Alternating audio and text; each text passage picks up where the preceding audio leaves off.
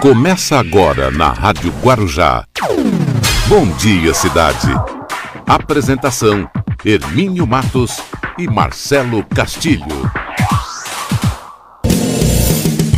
Muito bom dia, estamos iniciando aqui o nosso programa Bom Dia Cidade, hoje nesse dia 18 de janeiro de 2021. Vamos lá, uma segunda-feira, amanheceu nublado hoje, muito quente, como foi o final de semana, quente em todos os sentidos, né? Final, hoje, esse final de semana foi muito atípico, foi quente em todos os sentidos. Na, na temperatura, acima aí dos 30, 30 graus sempre, e na política, ah, muito aquecida, já vamos comentar já já isso com vocês. Vacina já chegou, agora 7 horas da manhã, é impressionante, né? Mas é impressionante. 7 horas da manhã, e daqui a pouco eu explico também porque eu estou achando impressionante isso. Sete horas da manhã, o ministro Pazuello já estava aqui em Cumbica, estava em São Paulo, já para dar o tal do start, né? Fazer o lançamento. Que coisa, hein? Que, que questão. Fez questão, hein? Fez questão. Zombaram tanto da Coronavac. Zombaram. Zombaram da Coronavac. Desdenharam da Coronavac, deram de ombros criaram constrangimento para o João Dória durante o período em que ele estava buscando a Coronavac, os acordos com a Sinovac e o Butantan, né? Desdenharam, zombaram, deram de ombros, constrangeram. O ministro não quis nem colocar o, o governador em determinado momento de uma reunião. O governador teve que, como, como se batesse, na, chutasse a porta para entrar naquela reunião para poder falar. O governador cobrou o ministro. Por quê? Baixinho, se encontrar esse, essa fala do governador João Dória é importante, porque nesse momento em que o governo, o governo federal ele quer passar a ideia de ser bonzinho, né? De que está lutando, sempre lutou, sempre estivemos. Ah, não foi isso que, que os fatos mostram. Os fatos não mostraram isso. E não tem como brigar com os fatos. Ou não foi verdade que o, que o ministro Pazuello, quando ele fez aquele protocolo de intenções, no dia seguinte o presidente foi e rasgou. Falou que não ia comprar, não comprar vacina do Dória, coisa nenhuma. Não vou comprar nada. E o ministro ficou sem dar resposta. Então, não tem essa. E outra coisa, o ministro não disse que um manda e o outro obedece? Ou tudo aquilo foi mentira? Não é fácil, não. Não é brincadeira, não. O que está acontecendo no Brasil? A guerra das vacinas. Que impressionante, hein? Deveria ser a vacina unindo a, unindo a todos, criou uma guerra. Criou-se uma guerra. Anunciada, hein? Guerra anunciada. Ah, muito bem, vamos lá. Daqui a olha, estamos pelas nossas redes sociais, página do YouTube, ou é, canal do YouTube, página no Facebook, página também na, do Facebook. Facebook é Rádio Guarujá M1550. No, nos 1550 kHz, essa é a sintonia do rádio. Para você que escuta o nosso programa aí pelo rádio, são 70, esse ano, 75 anos que a Rádio Guarujá leva informação, entretenimento e prestação de serviço. E também para você que nos acompanha pela Guaru TV e pela TV Guarujá. Estamos ao vivo, em parceria com a Guaru TV para Vicente Carvalho e para quem é assinante da NET, na TV Guarujá, canal 11 da NET. Marce... Marcelo Castilho já está aí? Marcelo Castilho, bom dia, Marcelo. Bom dia, Hermínio. Bom dia aos amigos da Rádio Guarujá. Bom dia especial para quem nos acompanha pela TV Guarujá, Guaru TV, para toda Vicente de Carvalho. E se você me permite, Hermínio, hashtag Abemos Vacina no Abemos, Brasil. Abemos Vacina. Eu, eu penso, Marcelo, a gente já comentou isso aqui várias vezes, né? Que o Brasil não precisava passar por isso, não. É verdade. É, precisa passar por isso. Agora, olha, o governo federal, principalmente o presidente Jair Bolsonaro, desdenhou tanto da vacina, desdenhou tanto, nunca acreditou em vacina, em nada, então desdenhou tanto e tal. Então, não, não deveria, o Brasil não deveria passar por isso. O momento de ontem, penso assim, era para estar ali, no mínimo, no mínimo, o ministro da Saúde ao lado do governador João Dória. Ah, mas é, vai colocar azeitona na empada do Dória? Sim. Vai colocar azeitona na empada do Dória. Porque mas se estavam fosse... prevendo isso, Hermínio? Não, mas se fosse outro governador, não seria a mesma coisa? Ó, Sim, eu, claro. ó, eu arrisco aqui a dizer o seguinte, Marcelo. Se fosse o governador de Santa Catarina, se fosse o governador Zema, se fosse o governador lá de Goiás, o Ronaldo Caiado, estaria o presidente junto. Estaria o presidente, o ministro, todos os ministros, estaria tudo junto. O problema é essa guerra pessoal, que não é mais uma guerra política, é uma guerra pessoal entre o, o Jair Bolsonaro e o João Dória. Tanto é que na última sexta-feira, em entrevista aí na, na TV Bandeirantes, o presidente rasgou, realmente deu uma surtada legal, né? Escolha, é, falou, ofendeu muito o João Dória. Tá certo que o João Dória também carregou na fala, é só que é assim, ele carregou na fala, é, você tem que responder. Tenta imaginar o Winston Churchill carregando na, na, na, fala contra o Stalin ou contra o Hitler. Então você é. tem que carregar. Realmente você tem que carregar na fala. Tem que saber no... carregar, né? É, isso, no verbo. É. Na forma como colocar o adjetivo. Agora, o que o presidente fez, ele mostrou é, o nível dele, que é nenhum. Que é chute na canela, né? É, trouxe atenção de que o governador era homossexual. E se fosse? E se o João Dória fosse homossexual? Qual seria o problema? Porque todo esse problema do xingamento em cima do, do João Dória é porque o João Dória, desde o mês de junho, desde o mês de junho do ano passado, vem buscando uma vacina. É só por isso. O João Dória eh, não fez como outros governadores que ficaram a reboque de uma ideia, eu vou usar agora o adjetivo do João Dória, uma ideia facínora. Entendeu? O João Dória não ficou a reboque de uma ideia facínora. Explicando para os nossos ouvintes o que é um facínora, é aquele que comete crime com crueldade. Facínora é isso. É o cara que comete crime com crueldade, simplesmente é isso. Não é uma crueldade, se a gente pegar toda a narrativa do presidente, ele dizer que é gripezinha, resfriadozinho, e daí, não sou coveiro, tem que morrer mesmo, não pode ser um país de frouxos, de maricas. Fiz, fiz tudo o que pude. É, é, não, e não é um país de. Esse país não pode ser um país de maricas. Quer dizer, as pessoas é. morrendo, as pessoas sofrendo, as pessoas lá padecendo lá num sofrimento impressionante, e o presidente usando essas, é, é, é essas frases horrorosas, que não cabe para um ser humano qualquer, não cabe, porque se o, um ó, se o, presidente Jair Bolsonaro não fosse presidente, ele fosse uma pessoa comum, estaria sendo atropelado por todo mundo. É.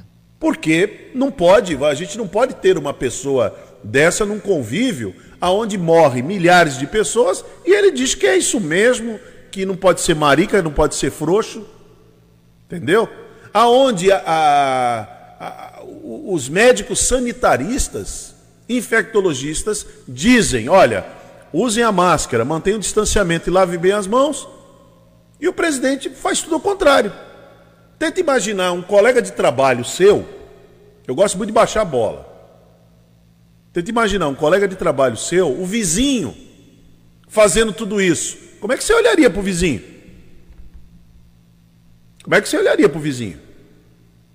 Você, você ficaria com o pé atrás. Entendeu? Você talvez não chamasse a atenção dele, porque hoje você chamar a atenção de qualquer pessoa pela falta de uso da máscara e por causa do distanciamento, as pessoas já já ficam agressivas. Sa sabe lá que reação ao outro é. lado vai ter, né? As, a, as pessoas já ficam agressivas. Então, é. o que acontece? Você deixa para lá e você se afasta, não é isso? Você não convida para o seu convívio, você não quer ter mais nem ela como seu amigo. Você não quer mais ter essa pessoa como amigo.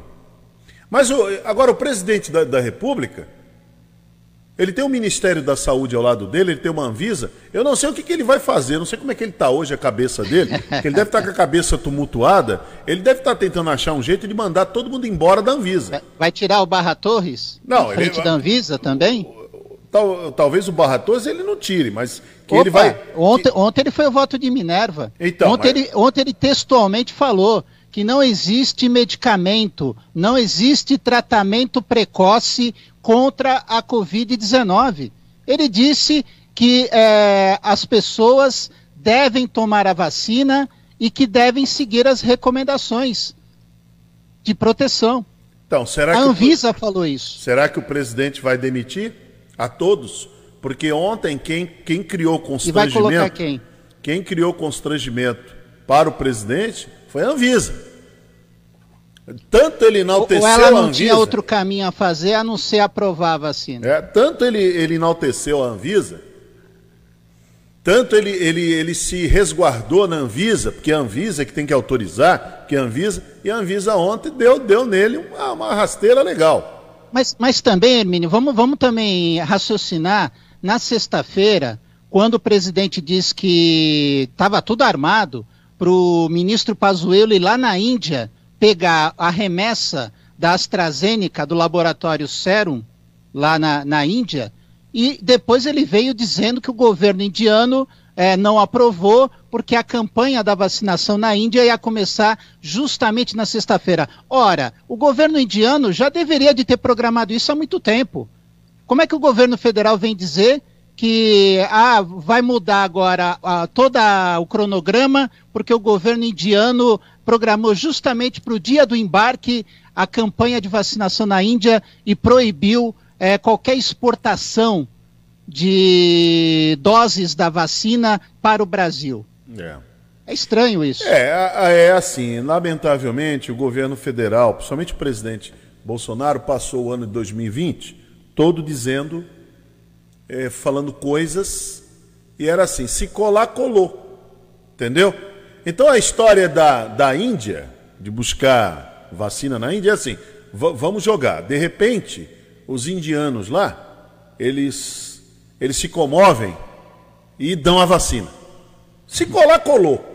Não colou, aí o que, que eles fazem? Porque eles não têm pudor, né? Ontem, ontem nós vimos, eu assisti ontem o ministro Pazuello, um show de horrores um ministro não, que. Um ministro... Ontem, ontem, Hermínio, só, só para complementar, não querendo te cortar, depois da, dos votos da Anvisa, é, já se sabia que o governador iria dar a coletiva. Mas é, eu acho que o mundo não esperava que o governador já iniciasse a, a vacinação. Foi um, uma espécie de um chapéu que ele deu até mesmo no ministro. O, o, o presidente, obviamente, deve ter ligado para o ministro e falado: entra agora na coletiva para é, desbancar o governador. Porque foi isso que aconteceu. Foi um show de palanques. O, o, ministro falou que o governador Dória fez palanque político. E o que, que o ministro fez ontem também e fez agora de manhã no depósito ao lado do aeroporto? Palanque. É.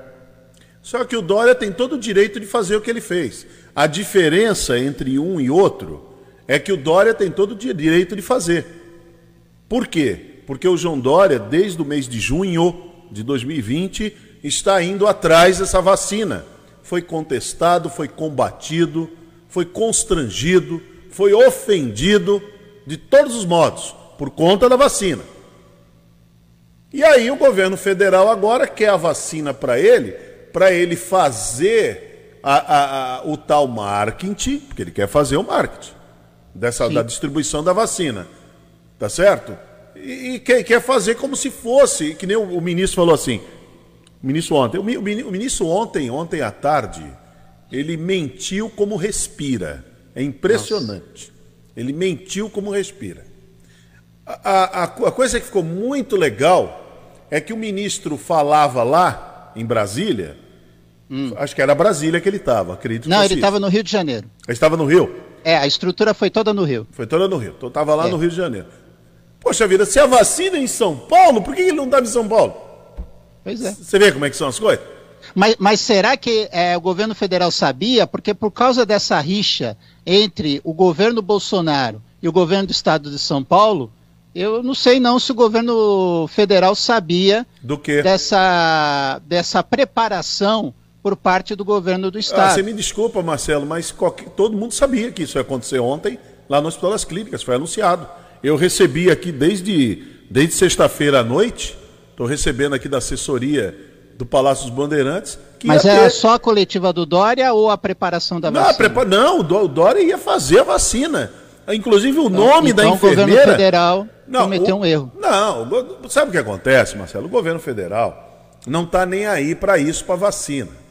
Sim. O, que, o que o governo federal quer quando eu digo governo federal, é o presidente Jair Bolsonaro, porque se falar governo federal é uma coisa muito generalizada. Tem ministros ali que não estão não, não, não nessa, né? Não estão nessa.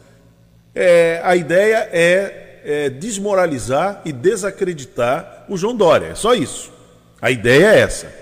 Só que ontem o João Dória preparou, muito inteligente como ele é, preparou Sim. ali uma, uma, uma, coletiva de imprensa que foi Sim. transmitido ah. por todas as emissoras, as esquerdistas e as não esquerdistas, foi transmitido por todas. E aí o que aconteceu? O João Dória ia desmentindo o ministro item a item. Tudo que o ministro falou lá, o João Dória ia aqui, ele falava, eu não vou falar, vou chamar Você viu que o ministro questionou que o governo do estado teria investido é, dinheiro na vacina. O ministro Pazuello, que depois foi contestado pelo depois governador Depois foi desmentido. Dória. Aí ele é desmentido. Exatamente. Aí ele chama, vamos cá, vamos ver. Colocar, é como tem um programa aí de uma emissora, colocar os pingos nos is. Então, ontem, ao vivo, cada item que o ministro Pazuello falava era desmentido pelo governador do estado, através ali da sua assessoria, através de médicos, através da procuradora do estado, ah, do estado de São Paulo. Quando o ministro disse ah, não, ele, se ele usar uma vacina, todas as vacinas pertencem ao, ao governo do, do Estado. Aí o governador chamou a procuradora, mostrou que no contrato não Sim. reza isso e é tal, verdade. enfim. Foi, foi desmontando toda aquela fala que o ministro tentou fazer, muito ruim, muito ruim, o ministro Pazuello. Olha, e dá para entender, porque quando o ministro Pazuello, ele comandava lá aquele, aquele batalhão onde era guardado as armas e teve um grande roubo de armas durante a gestão do ministro Eduardo Pazuello, lá no Rio de Janeiro. Foi impressionante. Um grande roubo. Então dá, dá para entender. Porque se ele comanda saúde do jeito que. Se ele comandava lá o, o batalhão que ele que estava lá, com o comando dele, do jeito que ele está comandando a saúde, aconteceu muita coisa ruim lá. Aconteceu, já já estou mostrando. Porque hoje não é nada mais fica escondido. Então ele vai lá, tá, então a imprensa já foi lá, já pegou aconteceram desvios de armas, aconteceu um monte de coisa lá, debaixo dos olhos do ministro. E o ministro agora está mostrando a ineficiência. Ele é inexperiente mesmo nesse quesito saúde, Ministério da Saúde, ele não Gestão, entende né? do assunto. Ele deveria ter do lado dele, penso dessa maneira, já falei isso aqui várias vezes, deveria ter do lado dele a doutora Anísia, que é a presidente da Fiocruz, devia estar do lado dele. Ao invés de ele ficar falando ali suposições e tal, muito achismo, estava ali a cientista do lado dele. Mas só como eles são negacionistas, aí que entra o grande ingrediente. Eles são negacionistas. Então, eles não vão trazer nunca um cientista do lado deles. Jamais.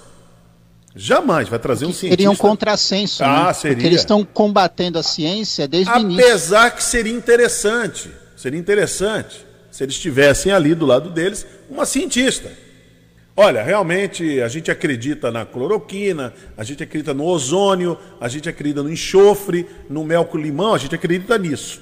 Na ivermectina, e tem um monte de trouxinha tomando, porque a gente acredita, então os trouxinhas vão e tomam. Mas é assim, ó, a ciência, ela diz isso, está aqui a doutora Anísia, aí chamava o doutor é, Rivaldo, que também é da, é da Fiocruz. Enfim, eles têm ali uma gama de gente importante para ter do lado deles, mas eles não querem, eles querem pagar mico.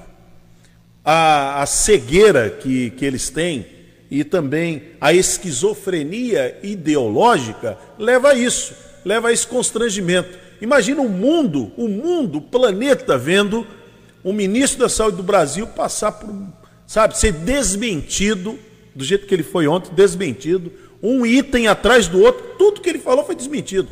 E hoje ele está agora às sete horas, já esteve, né? Sete horas da manhã, veio aqui a São Paulo para distribuir a vacina para os estados. Sabe, uma coisa. É, Fez o mesmo palanque. É, mas também palanque do quê? Palanque Pro do presidente quê? Ele, Bolsonaro. Ele não acreditava na vacina, não está dando reverberação nenhuma, pelo contrário, está sendo negativo.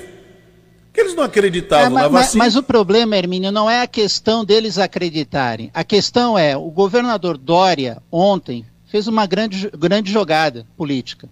Né? É claro que ele, ele desde o início, Com está correndo direito. atrás da vacina e merece esse crédito, mas ontem ele foi um, um, ele fez uma jogada de mestre. Não, e com todo ontem. direito. Se o, prefeito, se o prefeito de uma cidade. E, e a repercussão, Hermínio, vai ter hoje. É. Daqui a pouquinho nós vamos dar a manchete.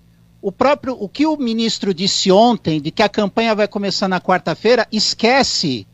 Esquece. Porque ele já liberou os estados a partir de hoje a fazer a campanha. Olha, e é micharia, viu? De, de... O estado de São Paulo ficou com um milhão tem um milhão, um milhão e, pouco, e, meio, um pouco mais de um milhão e meio. Um pouco mais de um milhão de doses. É o estado que mais é. tem doses, o estado de São Paulo. O restante é em torno de 70 mil, 70 mil doses. Você imagina um, município, um estado pegar 70 mil doses e dividir para os seus municípios. Não dá nada. Não, dá, não vai dar nada. Então, tudo mal feito, às pressas, correndo.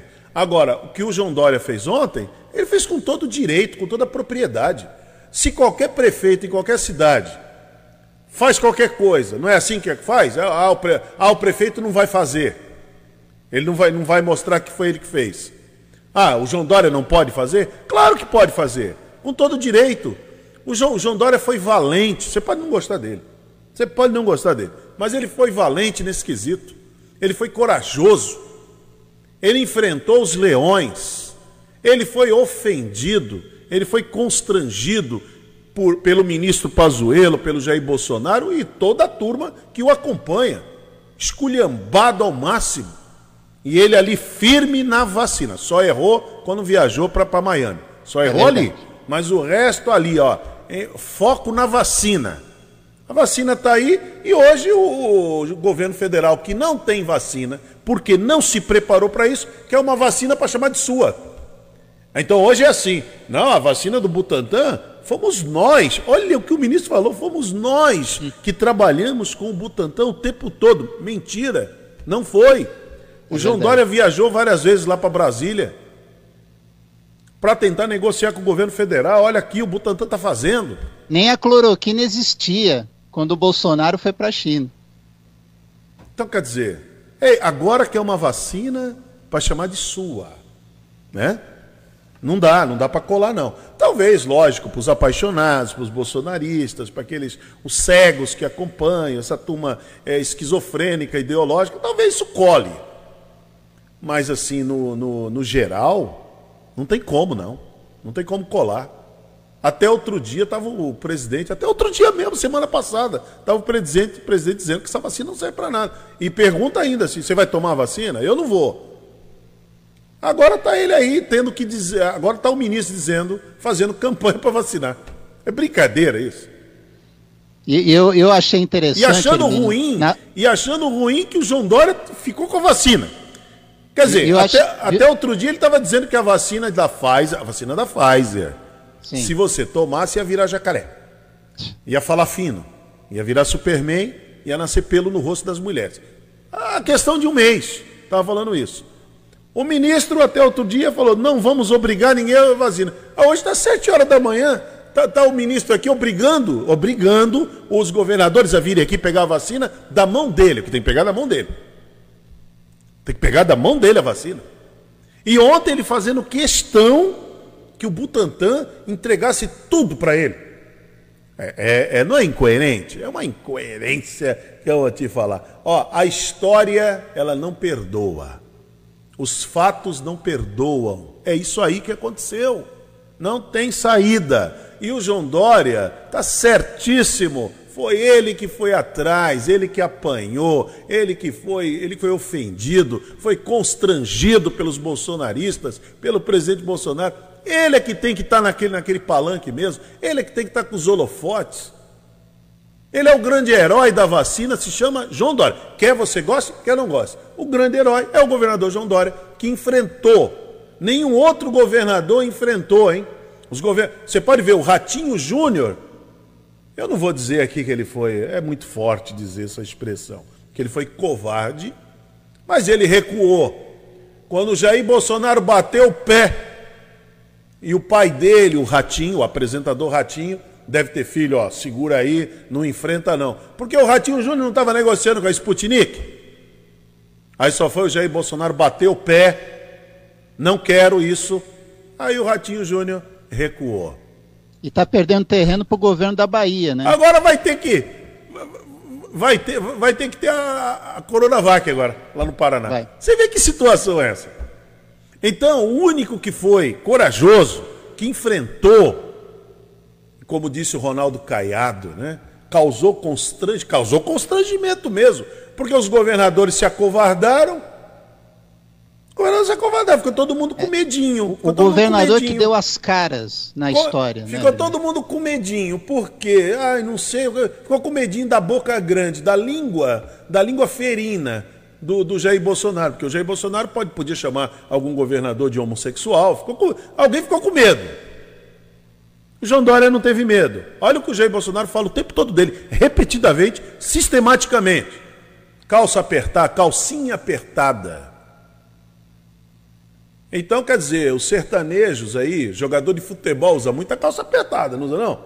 Até o baixinho aqui usa também. Eu gosto de chegar com as calças aqui apertadas, rapaz, que eu vou falar. Baixinho? Aqui. Então, é, o baixinho. Chega as calças aqui, aquela, aquelas calças, uma tripinha, viu? Capacete Quando eu estava é, ele não usava isso não, viu? Não, não era diferente. Quando você estava aqui. Um, ah, um, entendi. Marcelo, o mundo mudou. O mundo mudou. Ah, entendi. O mundo mudou, entendi. O mundo mudou. Desculpa. Ó, quando você puder sair do home office, você vai ver. O mundo, quando você sair na rua, você vê, o mundo mudou. Só não tem tá jacaré. Certo, tá Marcelo, certo. só não tem jacaré, Superman e eu não vi ninguém falando fino ainda. É. Nem mulher com pelo no rosto. Ainda não tem dos da é. Pfizer, né, que tomaram a vacina da Pfizer. Mas o resto tem. Tem muitas coisas meio esquisitas. Então, essa calça apertada que o, que o, que o Bolsonaro fala que o João Dória usa é aquela chamada calça slim. Né? É lógico que só pode usar quem é magrinho mesmo, né? o Pazuelo não pode usar. Nem eu, nem o Pazuelo podemos usar aquilo, porque senão vai ficar ridículo. Né? Uma pessoa acima do peso não pode usar uma calça, uma, a, a, calça slim. Agora, o é, camarada tá, que é magrinho, ele usa. O Denis Mari usa, o Denis Mari, vou entregar aqui. O Denis Mari usa. É, é, mas, calça, mas o Denis Mari é atleta. É um atleta. O Denis Mari é um atleta. É. O Denis Mari é um senhor atleta. Então. Ele usa calcinha apertada também, toda justinha, toda, toda, usa. É essa que o Jair Bolsonaro está dizendo do governador João Dória e fazendo uma analogia de que ele seja, por usar calcinha apertada, ele é homossexual.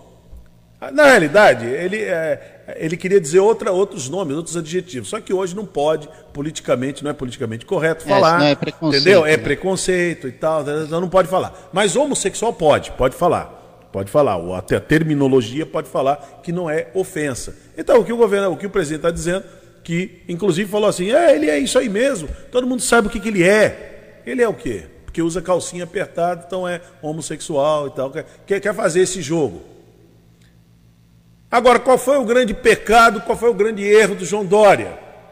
No mês de junho, ele foi lá buscar uma vacina, chamou o doutor Dimas Covas, chamou da... olha, o, olha o erro do João Dória, hein?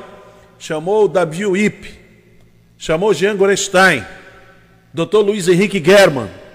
Olha o erro do, do, do, do João Dória, hein? Como ele errou. Trouxe João Gabardo. Esse foi o erro dele. Trouxe é, os... Aqu aqueles que faziam parte do Ministério da Saúde estão na Secretaria de Saúde do é, Estado. Trouxe os grandes infectologistas do Emílio Ribas.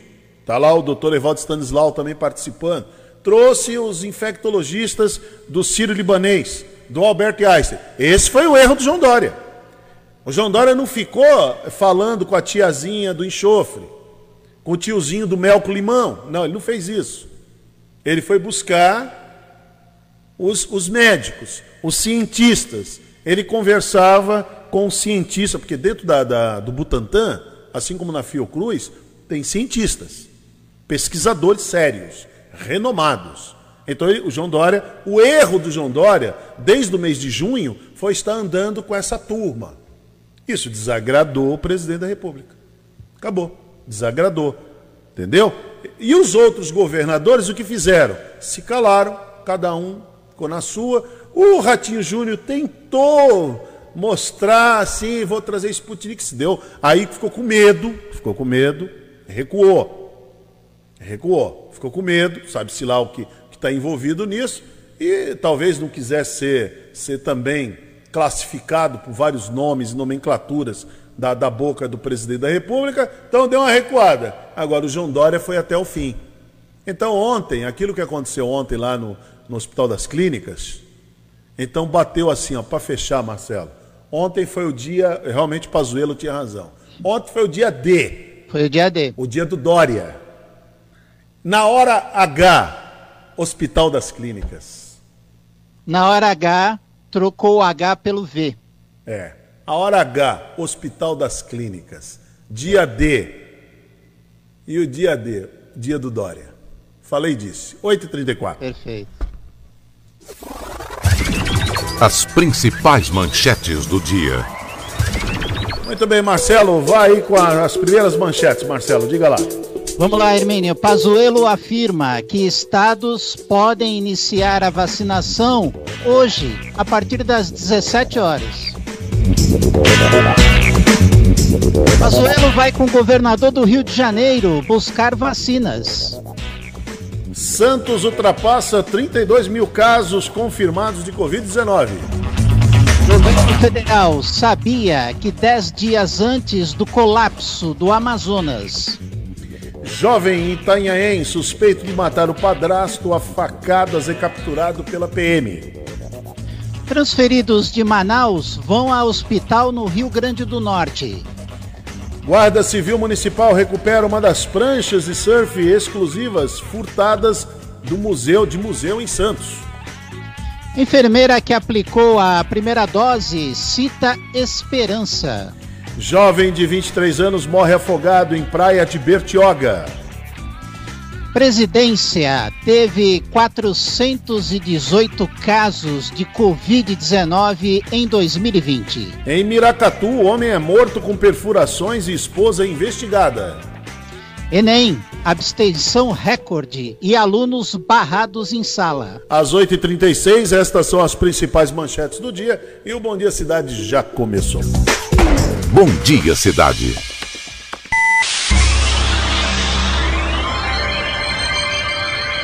Oferecimento: Móveis e Colchões Fenícia. CRM Centro de Referência Médica de Guarujá. Estamos apresentando Bom Dia Cidade. Muito bem, vamos até às 10 horas da manhã aqui no Bom Dia Cidade. Lembrando que você nos acompanha pelas redes sociais. É página do Facebook, Rádio Guarujá M1550. Você pode entrar lá, fazer seu comentário, seu com- compartilhamento, sua curtida. Também no Instagram e no canal do YouTube. Nos 1550 kHz da Rádio Guarujá, esse é o prefixo mais tradicional de toda a Baixada, de todo o litoral. São 75 anos, agora em 2021, que a Rádio Guarujá vai levando informação, entretenimento prestação de serviço. E também para você que nos acompanha na nossa parceria com a Guaru TV, para Vicente Carvalho, que está nos assistindo aí ao vivo pela TV, e também para quem é assinante da NET, estamos no canal 11 da TV Guarujá, da, da NET. Muito bem, olha, aqui no nossa página no Face tem alguns comentários, né? Então o Walter Batista, o professor Walter Batista está participando aqui, está dizendo vem vacina. Inclusive já li até uns comentários né, da- na página do professor Walter Batista, ele fazendo umas análises sobre a questão da vacina, muito, sempre muito lúcido, né, sempre muito, muito coerente com a análise. A Lúcia Gomes, Lúcia, bom dia. Que final de semana descontrolado. Foi difícil encontrar humanidade, bom senso, co- é, consciência neste país. É, não foi fácil, não.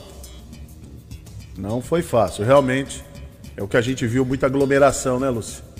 Muita aglomeração. Povo aglomerado mesmo, o negócio tá feio.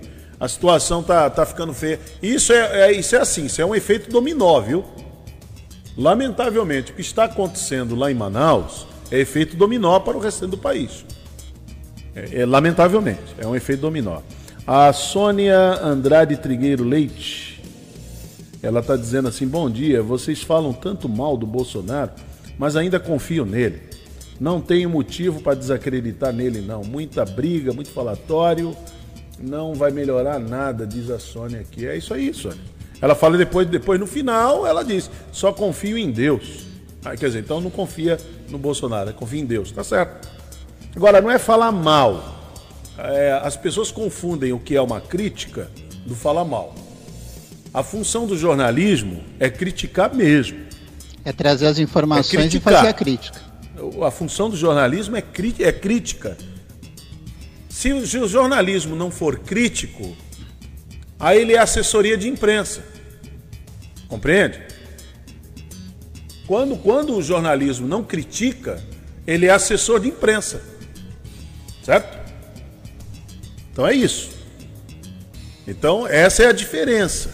Então tem que ter a crítica mesmo.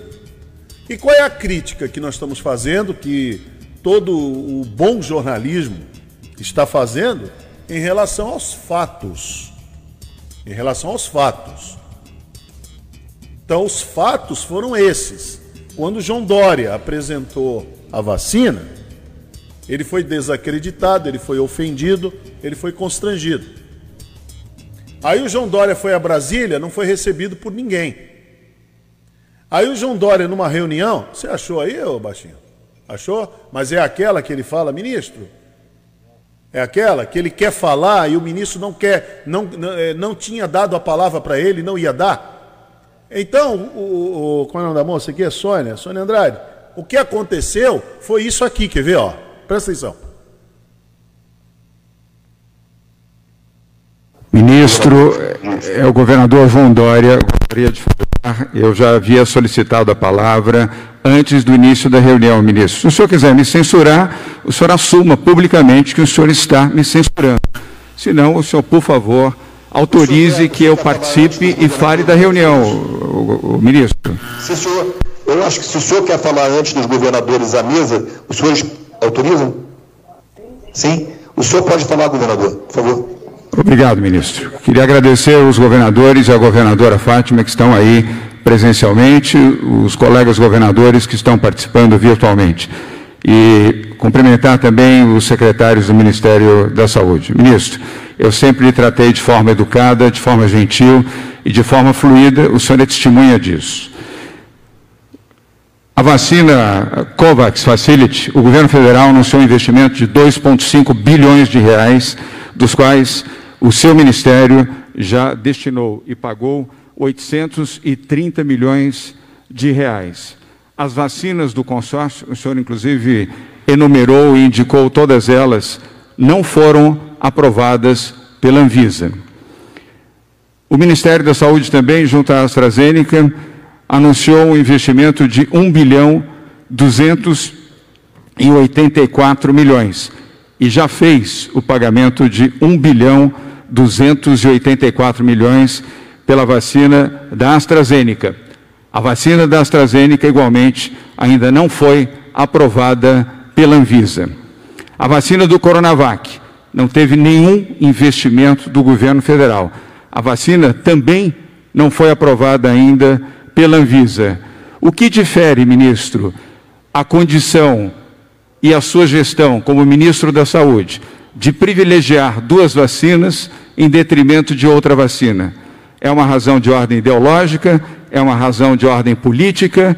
Ou é uma razão de falta de interesse em disponibilizar mais vacinas, sendo que no total, o senhor mesmo fez essa observação na sua introdução, temos 300 milhões de doses de vacina para serem recebidas a partir de fevereiro do próximo ano, sendo que nós vamos precisar de mais de 400 milhões de vacinas.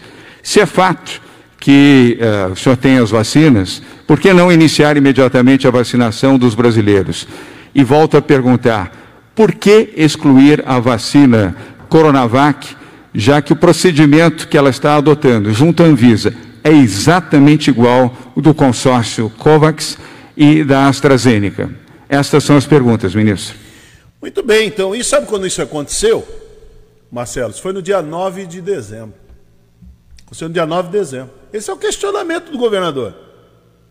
Porque no dia 9 de dezembro, nós estamos hoje, que dia é hoje? É dia 18 de janeiro. No dia, dia 9 de dezembro, mês passado. Isso. Mês passado. A pernada que, o, que a Coronavac estava levando, que o Butantan estava levando, era essa. E outra coisa, você viu como, como, o ministro não faltou com a verdade, dizendo que colocou dinheiro? Colocou nada. Aonde que o Jair Bolsonaro ia deixar botar dinheiro aqui? Que é isso? Isso é papo furado. Aí o governador faz essa pergunta para ele. Não é, não é uma pergunta terrível para o ministro? O ministro não queria dar a palavra para o João Dória. Hein? O ministro não queria dar a palavra para o João Dória. Ele falou, mas por que você está comprando uma vacina? Aliás, já pagou uma vacina. Porque o, qual era a argumentação? Não iremos comprar vacina sem ser aprovada pela Anvisa. Ué, mas o governo comprou, mandou dinheiro para a AstraZeneca. Sim. Qual é a diferença de investir no Butantan, que é, que é brasileiro? Então foi isso que o João Dória colocou aí, ó. a saia justa que ficou. Agora o que acontece? Como eles têm certeza, falar até aqui com a Sônia, Sônia, como esse governo tem certeza que o brasileiro tem memória curta, tem memória curta, esquece. Então, e, culpa a imprensa, e diz que a imprensa não tem caráter. Ué, a gente fazendo isso aqui é falta de caráter?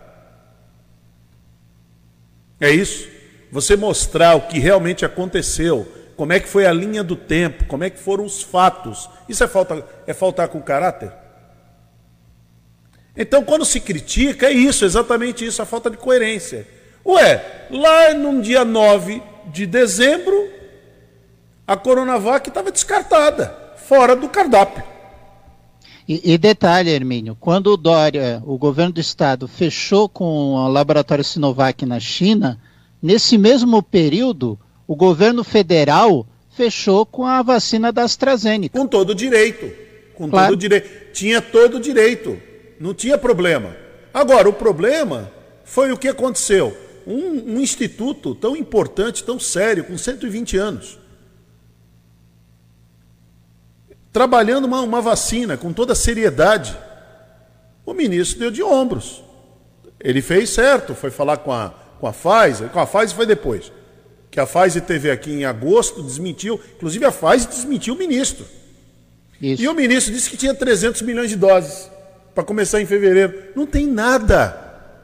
Você vê como é que ela é mentira lá em, lá em, em dezembro? Não existe, não tem nada, era tudo conversa, conto da carochinha. O que tem é a Coronavac. Aqueles não queriam do João Dória. Olha que, olha como castigo. E, e que, castigo, até o hein? último instante tentaram relegar a Coronavac, tentando buscar a vacina Agora, da AstraZeneca ô, ô, Marcelo, na Índia. que castigo é esse? Que castigo que está sendo imposto ao governo federal? É um castigo, por quê? Era um pouquinho. Dia 9 de novembro, a que estava no cardápio deles ali era AstraZeneca e Pfizer. E, ó, nem a do Ratinho Júnior, a Sputnik, Sputnik V, estava lá. Que não foi aprovada, nem é, para análise. Mas não estava lá.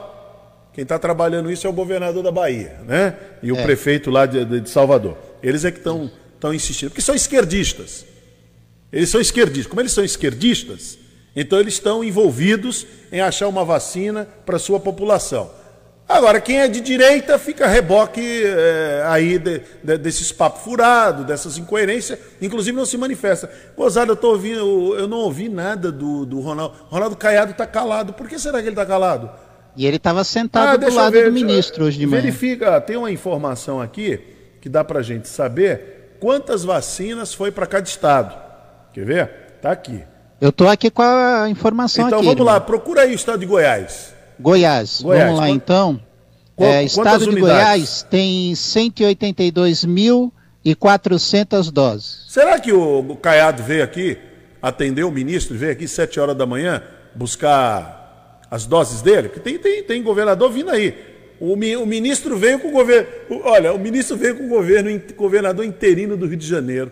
Buscar quantas doses tem o Rio de Janeiro? Rio de Janeiro, deixa eu verificar aqui, tem 487.520 é. doses. Eu não sei quantos municípios tem no Rio e, e, tem que ver também o grupo, que vai vacinar os grupos, né? Os grupos de risco, os profissionais e tal. Tem que ver quanto é que tem. Eu sei que a conta que já foi feita aqui em São Paulo dá para 2%. É bem simbólico. O vice-governador Rodrigo Garcia estava falando agora, agora há pouquinho dando entrevista, falando que é bem simbólico. O que foi feito é, é mais para uma demonstração para a população de que a população tem que se vacinar, de que a vacina é segura, porque até outro dia a campanha era contra a vacina, dizendo que a vacina não é segura, que a vacina tal, vira jacaré, vira isso, vira aquilo. Até outro dia era isso. E o ministro Pazuello calado, calado o tempo todo. Agora o ministro Pazuello está aí, né? Desesperado, querendo. Porque vai pegar. E, porque, ó, e ontem, na, e ontem na coletiva, Hermínio, o ministro, é, ele falando da vacina, que era essencial e tudo, e no final ele falando que a vacina é não obrigatória. É, não para é obrigatória. Quer dizer, eu não sei se ele é casado, se tem filhos ou não. Mas ele, como militar, ele foi obrigado a tomar todas, né? Não é obrigatório. É. Ele foi obrigado a tomar todas as vacinas. Quer dizer, uma, aliás, ele está na ativa como ele é general quatro estrelas, só para avisar para vocês, o general Pazuello vai ser obrigado a tomar, porque ele é, ele é da ativa. Entendeu? Não tem essa não. Vai ser obrigado a tomar. Quem está nas Forças Armadas tem que tomar a vacina. É obrigatório tomar a vacina. E outra coisa, se o ministro não tomar a vacina, ele não vai poder representar o país em outro lugar, porque outros países não vão receber. Vai deixar o ministro entrar sem ser vacinado? Só o que faltava, né? Só o que faltava. Então, essa história. Então, só a nossa amiga que falou aqui, vocês falam mal, não é falar mal, é analisar o fato. O jornalismo tem que analisar o fato. Eu até sempre tenho dito aqui: a notícia pode incomodar, ela só não pode ser mentirosa. Tudo que nós estamos falando aqui foi mentira? Não é, é história só, de é pantalhão. Né? Não é história de pantalhão. Ó, ó, a gente mostrando os fatos. Estamos no fato. Aconteceu não foi isso, o tiozinho ó. da esquina que disse pra gente, não. É exatamente. Não é no posto de gasolina que a gente foi se informar, não. Então tá aqui o fato. O fato é esse aqui, ó, que aconteceu. Olha o que o governador fez. E o governador João Dória, ah, mas o governador João Dória está tirando proveito. Ué, mas o, mas o presidente Jair Bolsonaro não tirou proveito da cloroquina também? Não fez propaganda da cloroquina? Não dizia que tomava cloroquina? Que tinha e continua tomar? fazendo. Continua né? fazendo, acabou. Olha, e tenho certeza e isso aí é uma coisa que é tão natural. Se a AstraZeneca tivesse produzido as vacinas, tivesse entregue as vacinas no tempo, no tempo que estava combinado, aí sim o João Dória ia levar um vareio, porque o, o governo federal ia colocar todo o peso, toda a força, tudo, para divulgar quem? AstraZeneca. Aí você ia dizer assim: ah, o Jair Bolsonaro está fazendo política. Ué, mas ele não foi buscar a vacina? É mérito do, do presidente. Não é mérito do presidente? Foi buscar vacina. E agora? É mérito do presidente. Não é mérito dele quando asfalta uma estrada? Não é, não é mérito do presidente? Não é mérito do presidente quando ele moderniza o Estado para ser mais eficiente? Não foi mérito do presidente quando ele liberou o auxílio emergencial? É mérito dele. Vê se a pesquisa sai que foi mérito do prefeito, do governador, no auxílio emergencial. Mérito do presidente. E o presidente capitalizou com isso no é ano passado nas pesquisas. Simples assim. Simples assim. Ah, o Brasil conseguiu, que nem ele estava falando outra semana, é, acho que foi 700 mil empregos, carteira assinada. Mérito de quem? Dele. Vai ser mérito do governador do Mato Grosso? Não. Mérito dele. Ah, o PIB do Brasil cresceu. Mérito de quem? Do governo dele. Do, do, do, do Paulo Guedes. Né? Não é isso? Ah, foram liberados tantos aeroportos no Brasil e tal. Tarcísio de Freitas, lá vai o ministro, vai lá. Mérito de quem? Dele. É, é, é, é mérito de quem? Do prefeito da Praia Grande? Não, mérito dele. Então, é, é, é, se inverteu essa situação por, causa, por conta da, da dessa guerra e por conta desse ódio pelo João Dória. A vacina Coronavac é mérito de quem? Não, o Butantan é do Brasil. Não, mérito do João Dória. Porque se o governador João Dória não se envolve, não enfrenta as ofensas, o constrangimento, isso que aconteceu nessa reunião, não tinha Coronavac hoje. Não tinha Coronavac. Não tinha nenhuma vacina. Não tinha nenhum, não tinha nada. Ou se tem alguma coisa, é porque o João Dória. Eu sei que dói eu falando isso. Dói, dói. Isso dói. O baixinho tá mandando dizer aqui, aceita que dói, aceita que dói menos, ó. Ó, baixinho, você também fica provocando. Ele, ele virou filósofo, hein? Não, virou filósofo, mas filosofia, como te contar? Aceita Incrível. que dói menos. Não, mas. Gente, não tem que. É mérito do João Dória mesmo. Quer você goste dele, quer não, acabou. Se fosse um prefeito de uma cidade que tivesse buscado. Não era ele que estava ali? Era o prefeito. Você ia dar crédito a quem? Ao presidente da Câmara? Ao presidente da Associação de Bairro? Ao presidente do Rotary, do Lions? Não, ao, ao prefeito. Então, não, não, olha, não adianta inverter as coisas. Por isso que o jornalismo tem que fazer isso, tem que analisar o fato, tirar a ideologia de lado, a esquizofrenia, então nem se fala. Tira de lado, tira tudo de lado, analisa o fato, o fato é esse. Foi isso que aconteceu. E agora tem uma vacina. O Brasil só tem uma vacina. Coisa que a gente já dizia aqui há muito tempo, só vai ficar a Coronavac. Eu me lembro que nós fizemos, apresentamos um programa aqui com o Reginaldo, Luiz Antônio, a gente falou, ó, só vai ter a Coronavac. No final dessa briga, essa briga de faca no escuro, né? E está comprovado. Sem querer, sem querer depreciar o meu amigo Gilson Lima, esse tremendo forrobodó que aconteceu em cima da vacina, então o que sobrou foi a Coronavac, a maldita Coronavac, aquela vacina chinesa, Vacina e sabe o que, que une a Coronavac e a AstraZeneca, Hermínio? Agora, nesse momento, porque a, o Butantan ele está paralisado, né? Ele ainda não está podendo produzir porque falta insumo da China. É.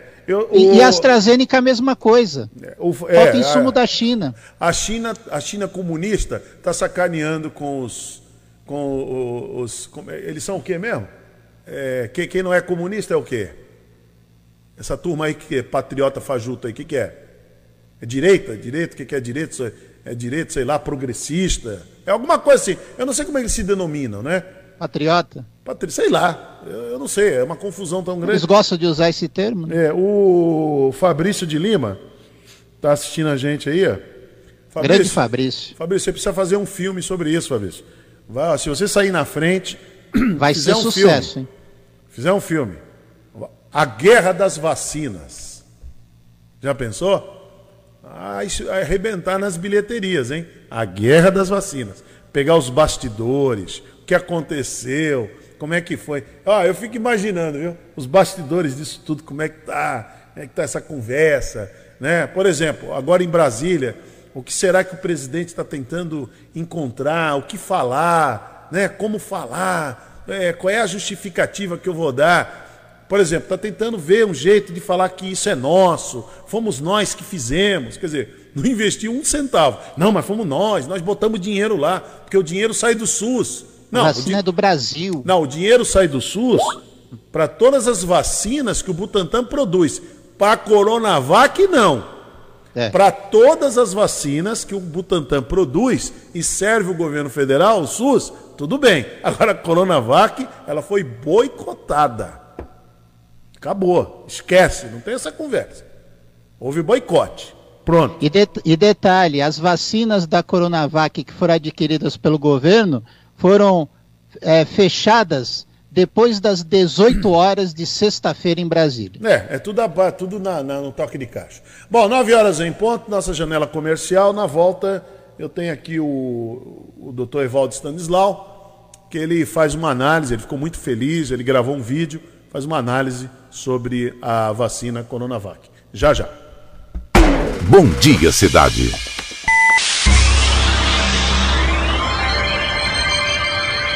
Oferecimento: Móveis e Colchões Fenícia. CRM Centro de Referência Médica de Guarujá.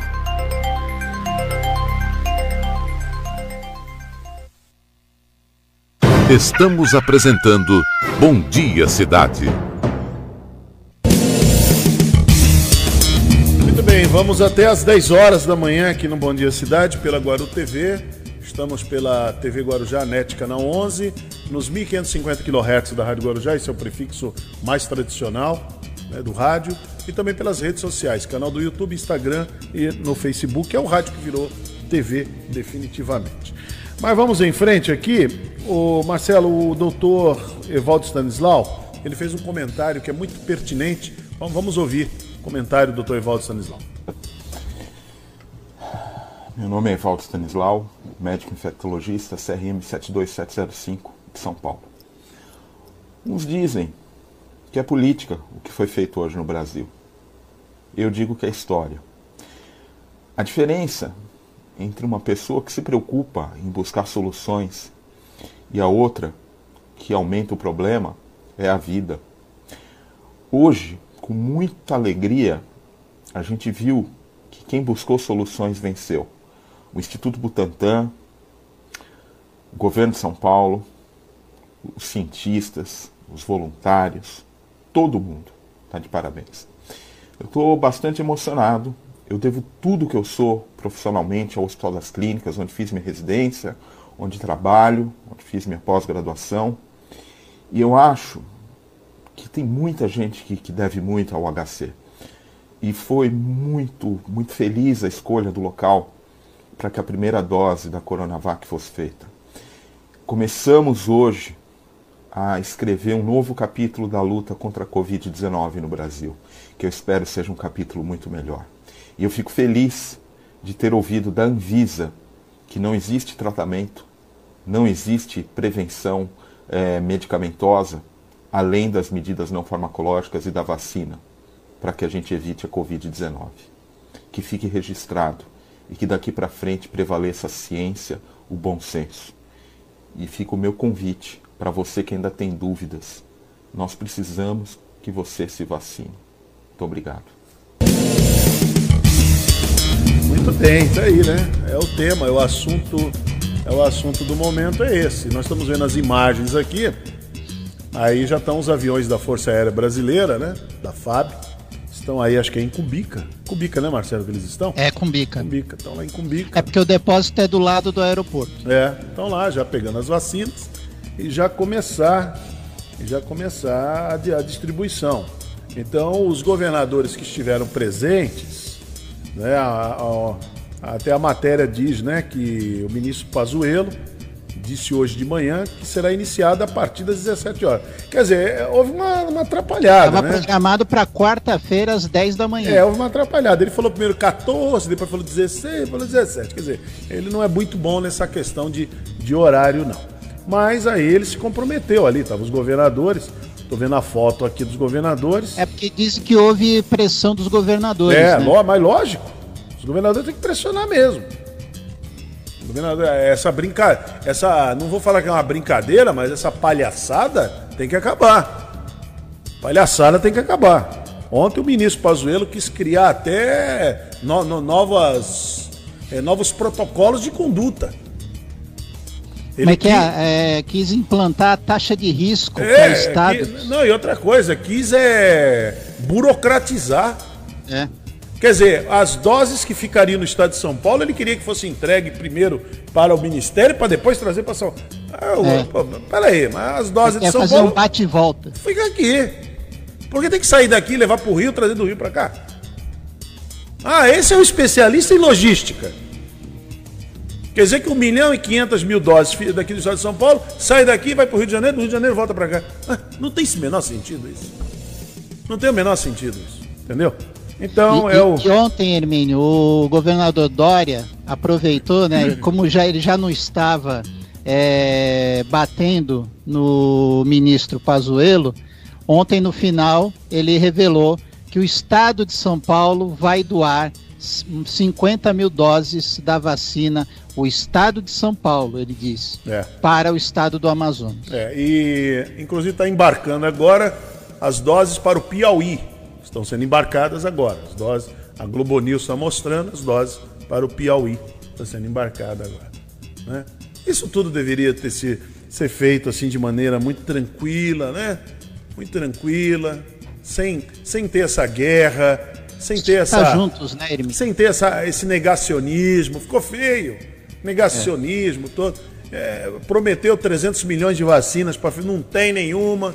Não tem vacina nenhuma. 2 milhões, aí foram buscar toque de cada 2 milhões na Índia. Não tem o que tem a Coronavac. Sendo que o Butantan, se o governo federal tivesse olhado para o Butantan, investido lá, não investiu nada, hein?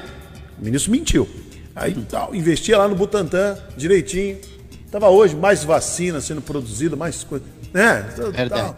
Mas a, a- a esquizofrenia ideológica não permite.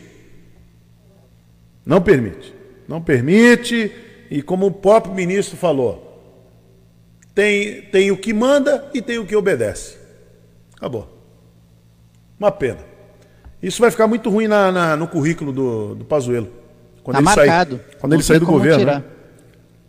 Quando ele sair do governo. Olha lá, ó, ó, ó, eu tô vendo aqui, não sei se o Aleph consegue colocar essas imagens. Você vê o galpão do, do, do Butantan, é um negócio impressionante. O galpão. É uma coisa assim. Uma coisa impressionante. Agora já saiu já.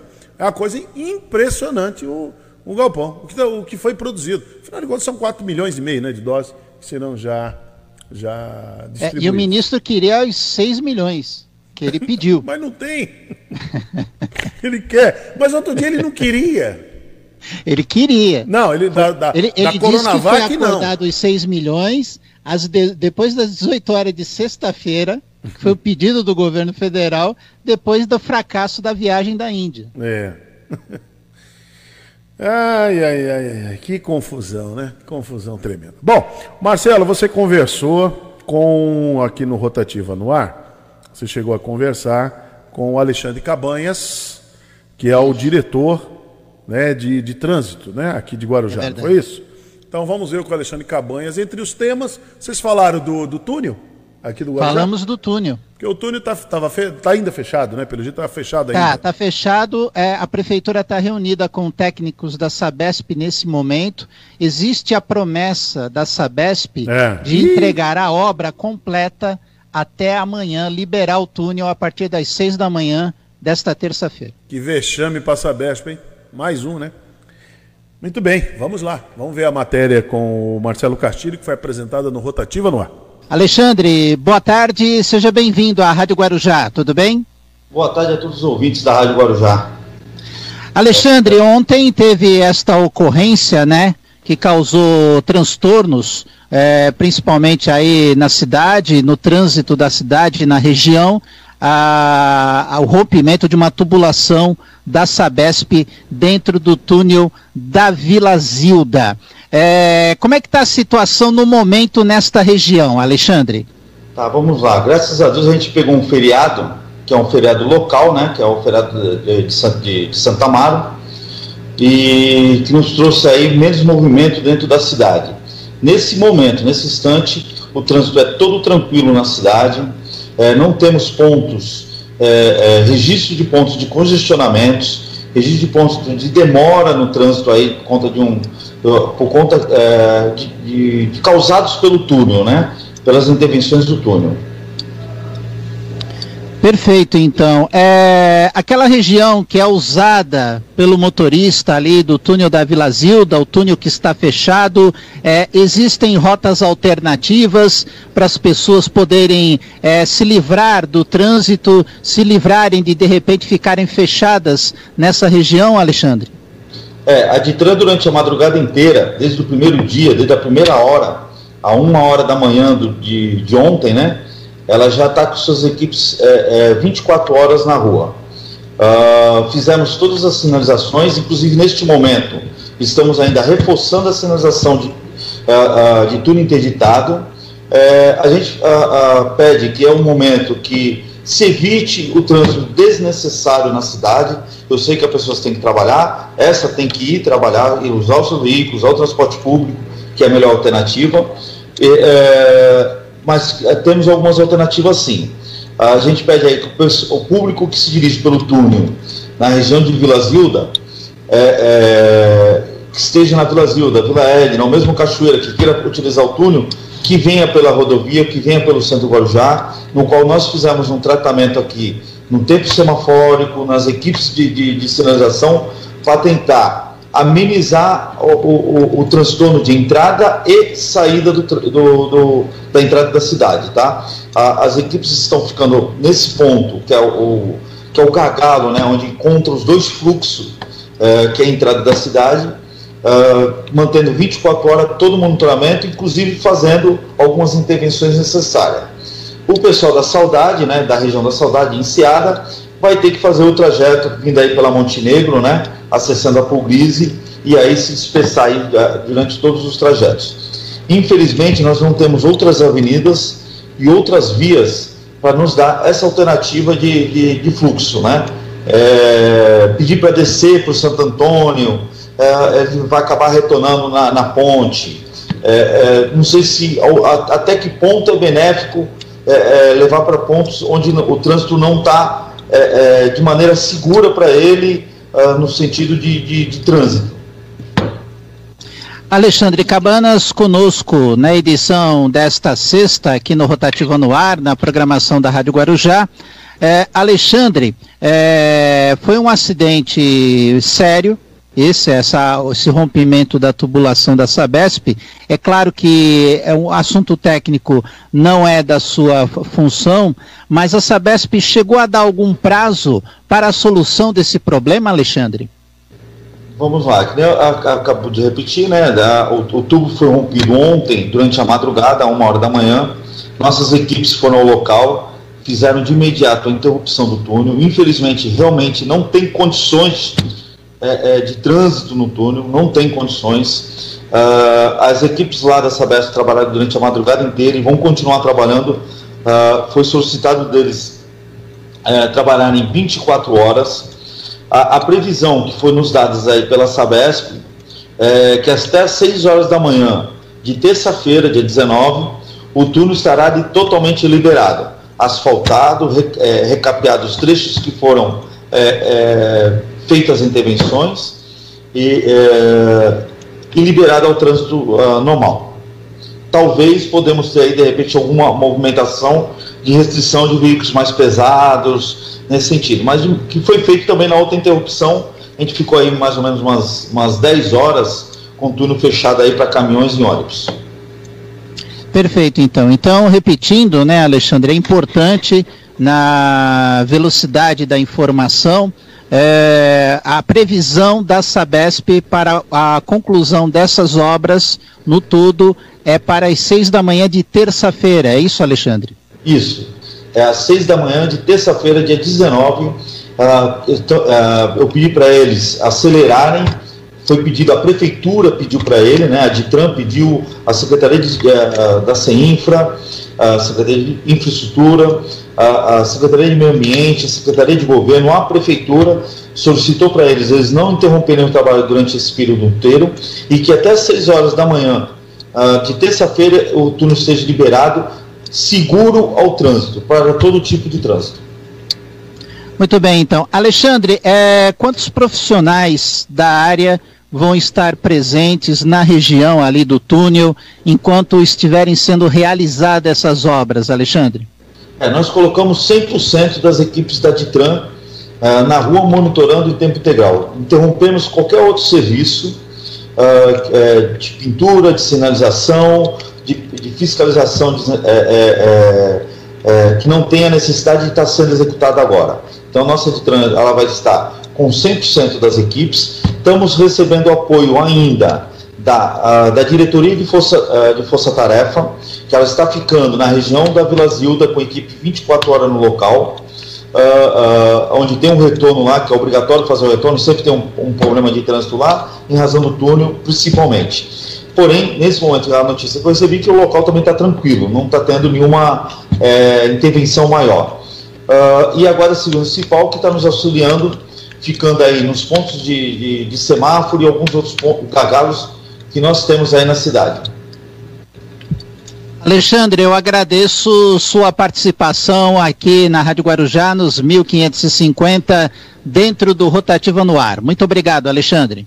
Obrigado a todos, a, aos ouvintes da Guarujá. A Ditran sempre à disposição. Temos o telefone de emergência, que é 153, que é o mesmo utilizado pela Guarda Civil, aonde nós enviaremos viaturas, aonde que tenha problema, venha nos comunicar, nós uh, estaremos prontamente à disposição da população. Muito bem, está aí o Alexandre Cabanhas, o diretor de trânsito aqui de Guarujá. É um trabalho que não é brincadeira. Deu, ó, Marcelo, dizer uma coisa. Ah, foi confusão, viu? Final de semana aqui, o trânsito ficou confuso. Ontem é era, era uma maratona mesmo. Uma maratona. Você ter que sair lá da enseada, principalmente o, quem veio visitar a cidade, os turistas estavam por aqui, realmente foi uma grande maratona. Porque o túnel, ele é muito necessário para desafogar. É verdade. É, para desafogar o trânsito. Então, só ficou ali a Dom Pedro, sentido é Puglise. Para todo mundo passar em frente, mas imagina, todos passarem no mesmo lugar. Em frente ali o Guaibê para pegar a, Pia, a Piaçaguera, essa a rodovia Cônigo Domênico Rangoni. Não é fácil não.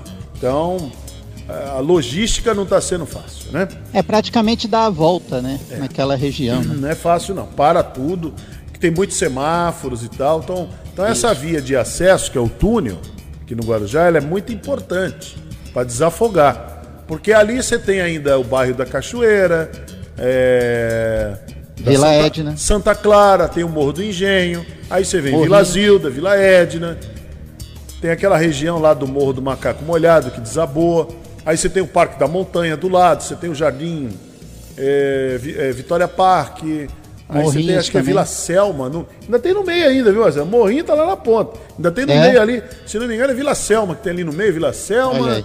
aí. tem o, o Vitória Parque. Aí lá do outro lado tem Jardim Brasil. Aí começa. Morrinho 1, Morrinho 2, Morrinho 3, Morrinho 4. Tá muito populoso aquele, aquele pedaço lá.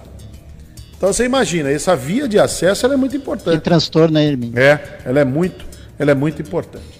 Olha, o Marcelo, um levantamento realizado pelo Serviço de Vigilância de, de Cubatão traçou o perfil da pandemia aí na cidade. Em cerca de 70% dos óbitos são de idosos. Olha como vai ser importante a vacina.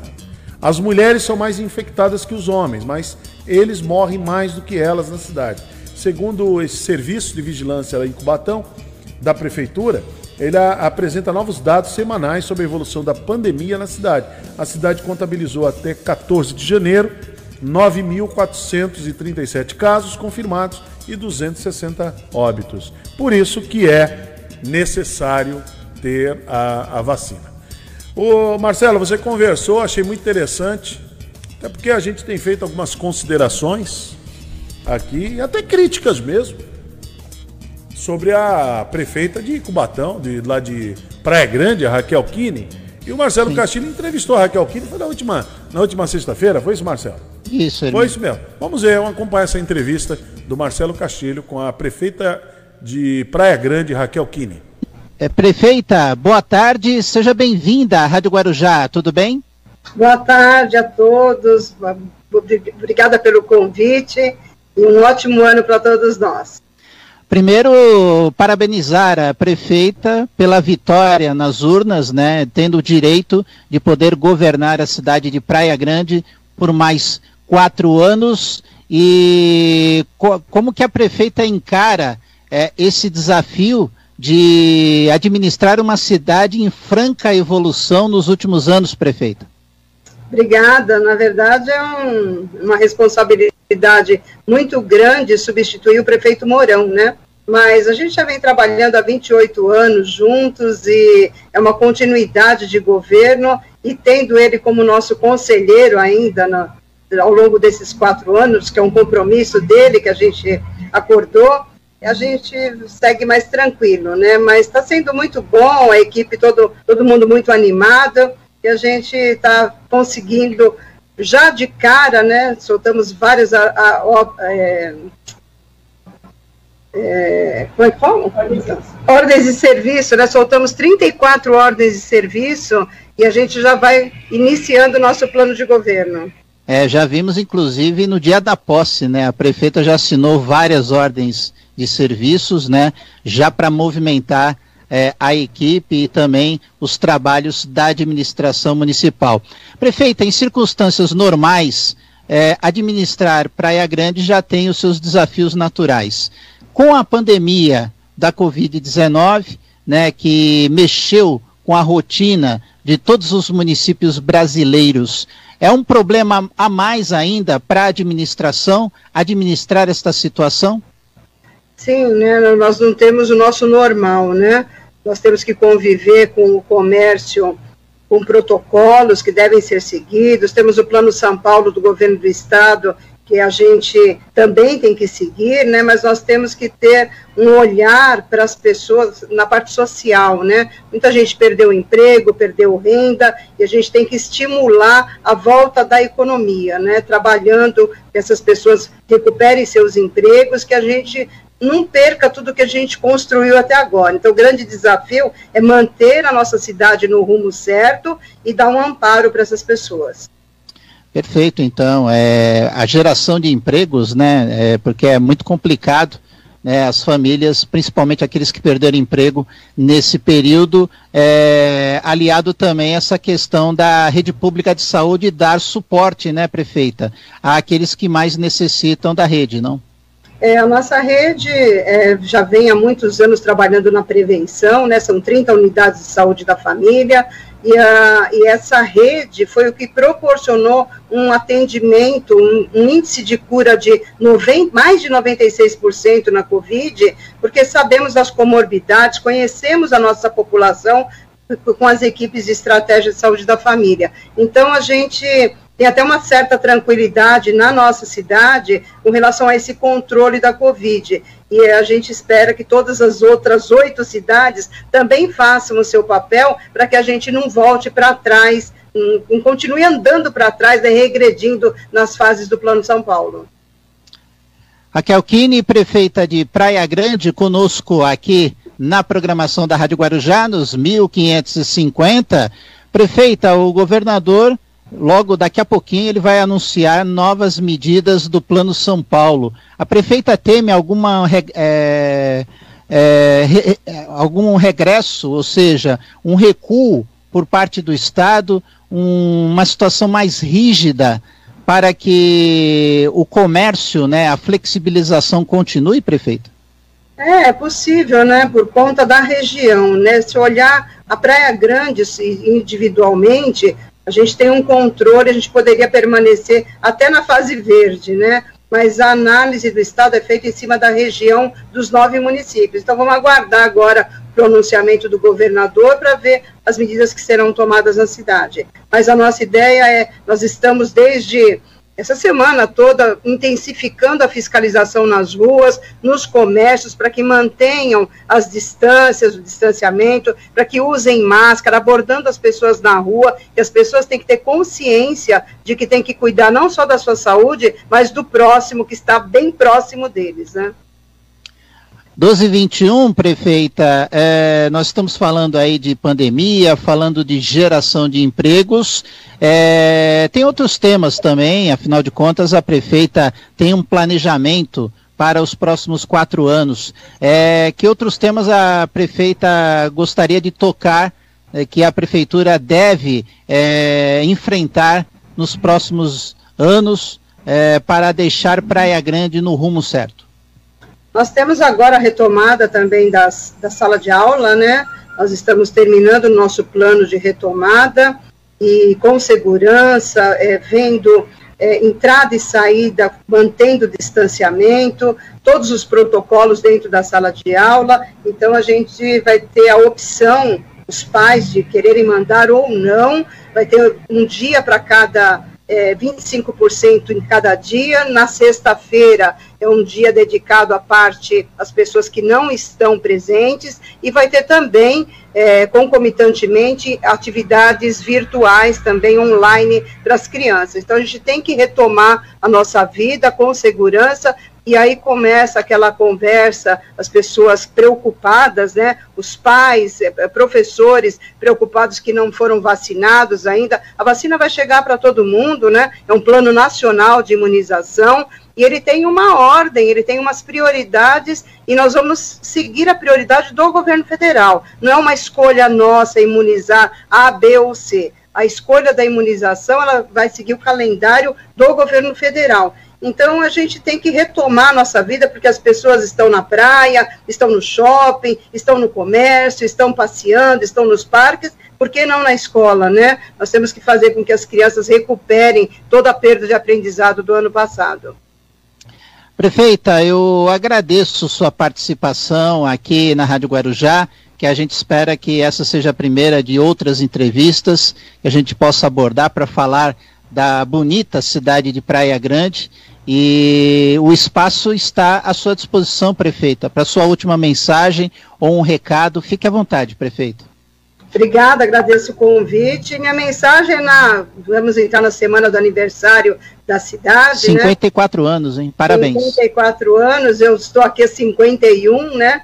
Então eu tenho. Acompanhei todo o crescimento dessa cidade, participei de grande parte dele, tenho muito orgulho de ter feito parte da equipe do Mourão ao longo desses anos e ter reconstruído essa cidade.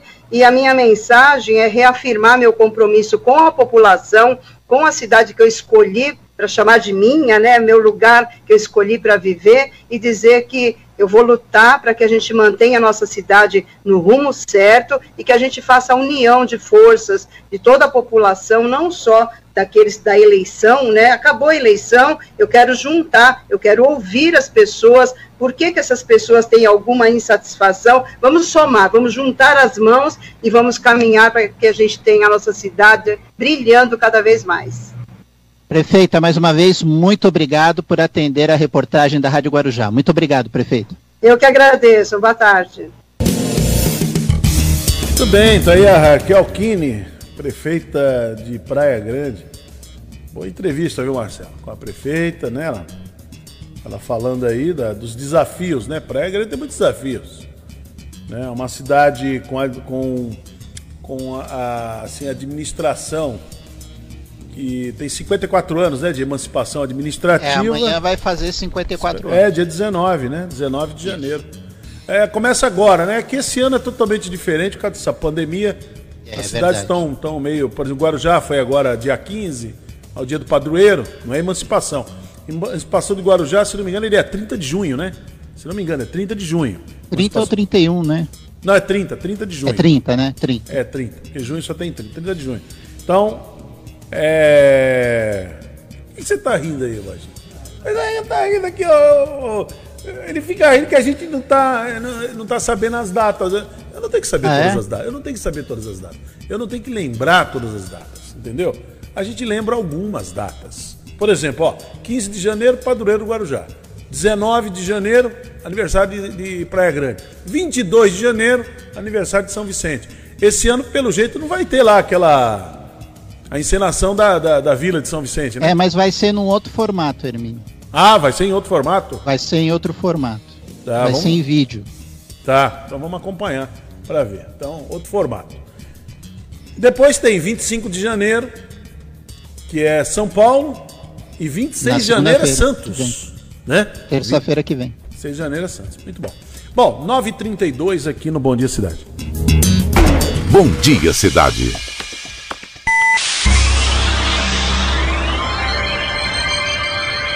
Oferecimento: Móveis e Colchões Fenícia.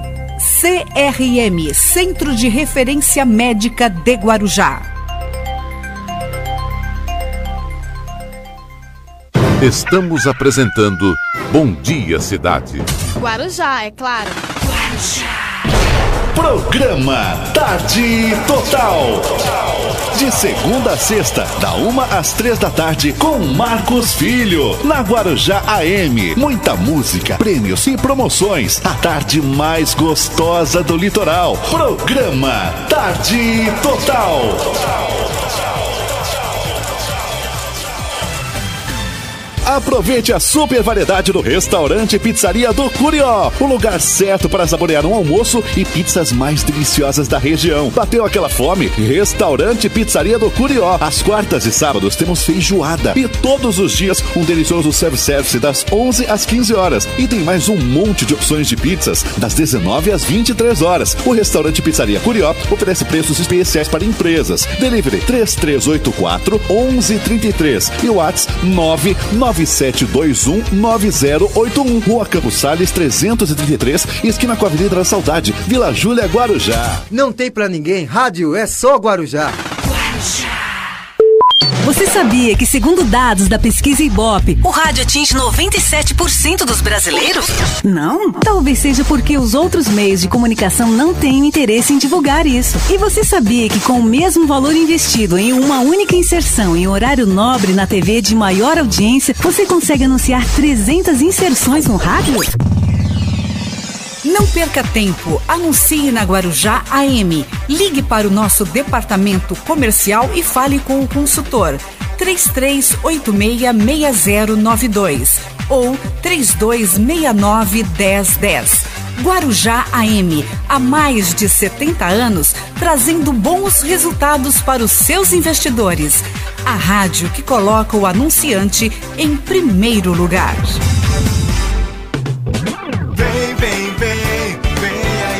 Prova do Enem. Vem, vem, vem, vem aí a prova do Enem. Confira seu cartão de inscrição e venha. Pegue a caneta preta e venha. O Enem é pra todo o Brasil. Venha, mas não se atrase, hein? Traga um documento e venha. Venha fazer a prova do Enem. Confira seu cartão de confirmação de inscrição. Veja seu local de provas e venha. E não se esqueça da máscara também. Venha fazer história no Enem. Vem, vem, vem, vem aí a prova do Enem. Vem, vem, vem, vem aí a prova do Enem. Segundo dia de prova será domingo, 24 de janeiro. Leve caneta preta de tubo transparente, um documento com foto e sua máscara. Confira seu local de provas em enem.inep.gov.br barra participante. Ministério da Educação, Governo Federal, Pátria Amada Brasil. Estamos apresentando Bom Dia Cidade. Muito bem, vamos até às 10 horas da manhã aqui no Bom Dia Cidade, pela Guaru TV, pela TV Guarujá NET Canal 11, nos 1550 kHz da Rádio Guarujá e também pelas redes sociais. Canal do YouTube, Instagram e Facebook. Marcelo, como a, a gente imagina assim, né? É, poderia ser pior para o governo federal do que já está sendo, ter que engolir a Coronavac. Eu acho que agora também o governo federal tem que engolir a Venezuela, Venezuela, mandando a oxigênio. coisa, hein, Hermínio? Chega daqui a pouco, tá? Informação aqui. Já já está chegando em Manaus oxigênio da Venezuela. É brincadeira, ué. É brincadeira, era só o que faltava. O Maduro deve estar se esborrachando Ah, de rir. Outro dia, ó, o ano passado, vamos falar assim, é, em 2019, foi 2019, 2019, o governo federal, através do chanceler, como é que é o nome dele? Chanceler brasileiro. É, Ernesto, Ernesto Araújo. Colocou-se à disposição dos Estados Unidos para enviar tropas, se fosse o caso de uma intervenção na Venezuela. Quer dizer, então o Brasil eh, tem tropas para oferecer para os Estados Unidos para intervenção na Venezuela. Agora a isso em Venezuela, solo brasileiro, hein? o que, que a Venezuela tem? Oxigênio para oferecer para o Brasil. Diferente, né? É. Não é diferente? O Brasil oferece tropas para uma possível intervenção na Venezuela. E a Venezuela agora oferece oxigênio para o Brasil. Chega daqui a pouquinho, estou vendo aqui a notícia. A pedido do Acho que o- governador do estado do Amazonas. O, o avião já saiu da Venezuela. Você é um cargueiro carregado de oxigênio da Venezuela. Quanta esculhambação, hein? Pois é, É né? demais, hein? É, não é- não é fácil, não. Logo esse governo comunista mandando oxigênio para um governo direitista, aí não. Aí, é- aí é o cachorro correndo atrás do. Aí é o rabo correndo atrás do cachorro. Aí. Não é, o, não é o cachorro fazendo xixi no poste, é o poste fazendo xixi no cachorro. Quem me ensinou isso foi o filósofo Marcos Filho. É mesmo? Foi lá em 2002, 2003. Puxa vida. trazia esses, essas pérolas filosóficas aqui no programa. Ele, ele- que sempre está alinhado, né? É, sempre ele trazia na essas moda. pérolas aqui, né? Aí ele falava, Hermínio Matos, eu vou te contar, vou te contar pra você. A coisa tá feia. Eu falava, mas por que, Marcos Filho? Ele ele já falava isso naquela Lá em época. 2003, coisa tá feia. Que coisa. É o poste fazendo xixi no cachorro. Aí eu falei, que é isso, Marcos Filho? Você tá exagerando, você é um exagerado. Ele, não, não, não sou exagerado. Ele já previa, hein? É? Aí ele, eu tenho outra coisa para dizer. Eu falei, diga, Marcos. É o filósofo, né? Filósofo, você tem que abrir espaço filósofo. É o rabo correndo atrás do cachorro. Eu falei, que coisa. Como é que é, Hermínio? Ele e Emerson Nascimento, essa Não. dupla de filósofos. Essa. É que assim, uma coisa que eu tenho que eu tenho aqui que realmente como eh, revelar, né? Revelar.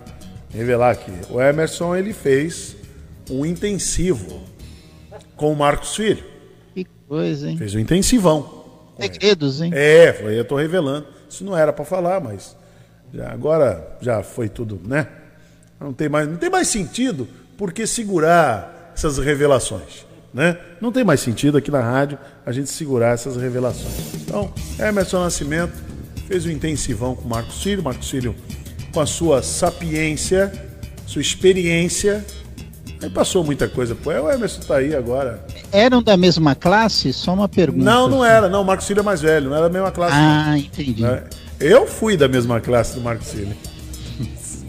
Eu fui. Eu fui. Eu fui. Isso vai estar no meu livro. Eu vou escrever um livro.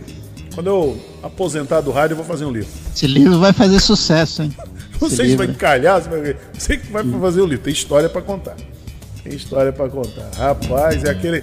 É igual aquele, aquele personagem. O personagem que dizia, menina, eu vi, lembra? É, eu vi. de uma um desenho- novela, né? Uma novela, vai. Meninos, eu, meninos, eu vi. É, eu vi cada coisa dentro do rádio. Se conta, nem acredita. Mas vamos lá, você conversou, Marcelo, também com o. O Sidney Aranha, é o secretário de Meio Ambiente aqui do Guarujá. Vamos acompanhar a entrevista. Secretário, boa tarde. Seja bem-vindo à Rádio Guarujá, tudo bem? Olá, Castilho, boa tarde. Um abraço a todos, todos do Guarujá. Esse dia ah, festivo aqui no Guarujá, né? O dia de Santo Amaro, o aniversário, não é o aniversário da cidade, mas é o, é o feriado municipal. Quero registrar aqui também, peguei uma parte, eh, vocês falando sobre Covid, quero aqui registrar minha solidariedade ao povo de- do, eh, do Amazonas, né, ao, ao povo de Manaus, que vem sofrendo eh, esse absurdo, né, essa questão ontem que chegou aos jornais, explodiu hoje, hoje eu isso na Folha, Valor Econômico, Jornal Estado de São Paulo, é um absurdo o que está acontecendo no Brasil, pessoas morrerem lá eh, no, estado de, no, no estado do Amazonas, em Manaus, por conta de falta de oxigênio. A- a- a- eu, eu espero que os organismos internacionais eh, eh, tomem providências severa, severas contra o governo brasileiro. É o que nós esperamos, com certeza. Agora, secretário, ontem aconteceu aí a- o rompimento de uma tubulação da Sabesp no túnel da Vila Zilda, né, é, prejudicando o trânsito naquela região e também na cidade. E o- a prefeitura teve uma reunião emergencial com técnicos da Sabesp para lidar com o assunto. É, o que ficou definido nessa reunião, secretário? Foi uma reunião bastante tensa, viu, Castilho? Uma reunião onde participou todo o grupo de trabalho eh, que é co- composto pela Secretaria de Meio Ambiente, Secretaria de Planejamento, Secretaria de Habitação, Secretaria de Governo, Secretaria de Infraestrutura. Por exemplo, neste momento, o secretário Adilson de Jesus está no túnel da Vila Zilda acompanhando o- a evolução das obras. Por que foi tensa, Castilho? Porque a nossa relação com a Sabesp é uma relação bastante conflituosa. Eh, nós não aceitamos de forma alguma essa colocação de que, em razão de fortes chuvas, caso fortuito, inesperado, aquela tubulação rompeu. Até porque, em- no dia 28 de dezembro de 2017, aquela tubulação já se mostrou com fadiga e depois teve um grande acidente no dia 31, dois, três dias depois. A Rádio Guarujá noticiou isso, toda a imprensa local noticiou isso. Eh, eh, então, a Sabesp tinha ciência da vulnerabilidade desse equipamento e desse, dessas tubulações desde 2017. No início, a, a- a justificativa é que nós não tínhamos celebrado o contrato, porquanto eles não poderiam, em tese, fazer investimentos. Mas nós celebramos o contrato em maio de 2019 e a Sabesp tem toda a segurança jurídica necessária para fazer o investimento. E não é a primeira vez que a Sabesp apresenta, apresenta versões contraditórias. Né? Já nós já tivemos o episódio da Cava da Pedreira, nós não tivemos a falta de água esse final de ano por conta eh, desse ano atípico. Todos nós sabemos que o número de, de turistas que vieram para o Guarujá foi bem menor. Então, a Sabesp hoje, é, é, é, ao nosso ver, não só, meu, não só da minha secretaria, uma questão pessoal, mas ao, ao, a, aos olhos do grupo que trabalha é, é, fiscalizando o contrato, ela está, ela está, assim, com um enorme débito com a população do Guarujá. Todos estão trabalhando, nesse momento o secretário Adilson de Jesus está no, no, no, no lá na, na, no, no túnel, a secretária Poliana do Planejamento está em contato direto com os responsáveis da Sabesp do governo do estado de São Paulo. O secretário Marcelo Mariano está ajudando aí por ser engenheiro, estudando as alternativas que temos. A nossa equipe de fiscalização da semana está na rua, monitorando possíveis extravasamentos de esgoto em decorrência. Nós temos que lembrar que o emissário submarino está neste momento trabalhando com a sua capacidade mínima. Isso significa que a rede interna do Guarujá está sobrecarregando. Então, nós precisamos terminar essa obra com muita celeridade. Caso contrário, o problema não é só o trânsito. O trânsito é o problema que as pessoas enxergam de imediato. Mas o problema também é, sem dúvida nenhuma, a possibilidade do, do, do colapso é, é, uma vez que, o, que, o, que, o, que a, a, principal fonte de descarte dos efluentes é o emissário submarino.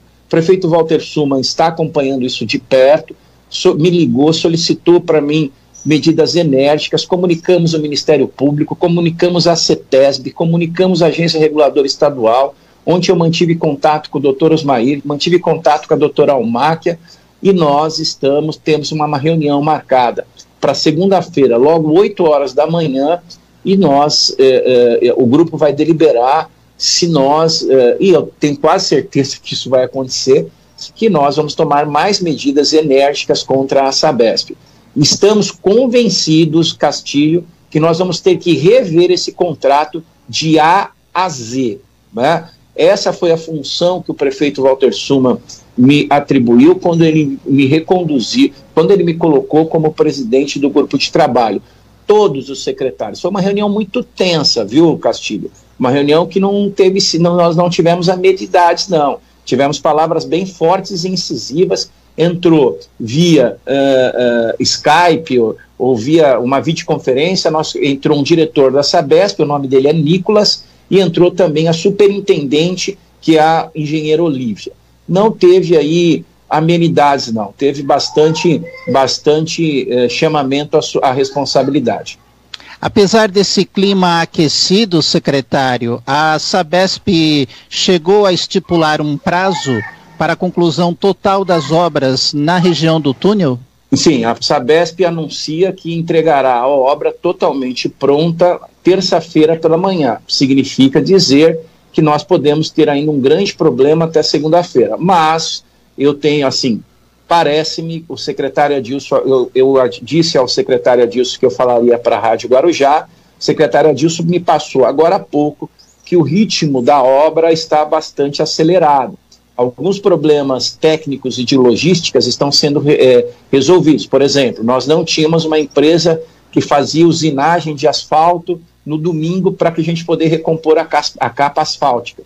Já, se, já conseguimos uma empresa que vai fazer. Conseguimos não, a Sabesp, até porque a Sabesp é responsável por isso e ela vai pagar tudo. A Sabesp conseguiu uma empresa que vai fazer o atendimento domingo.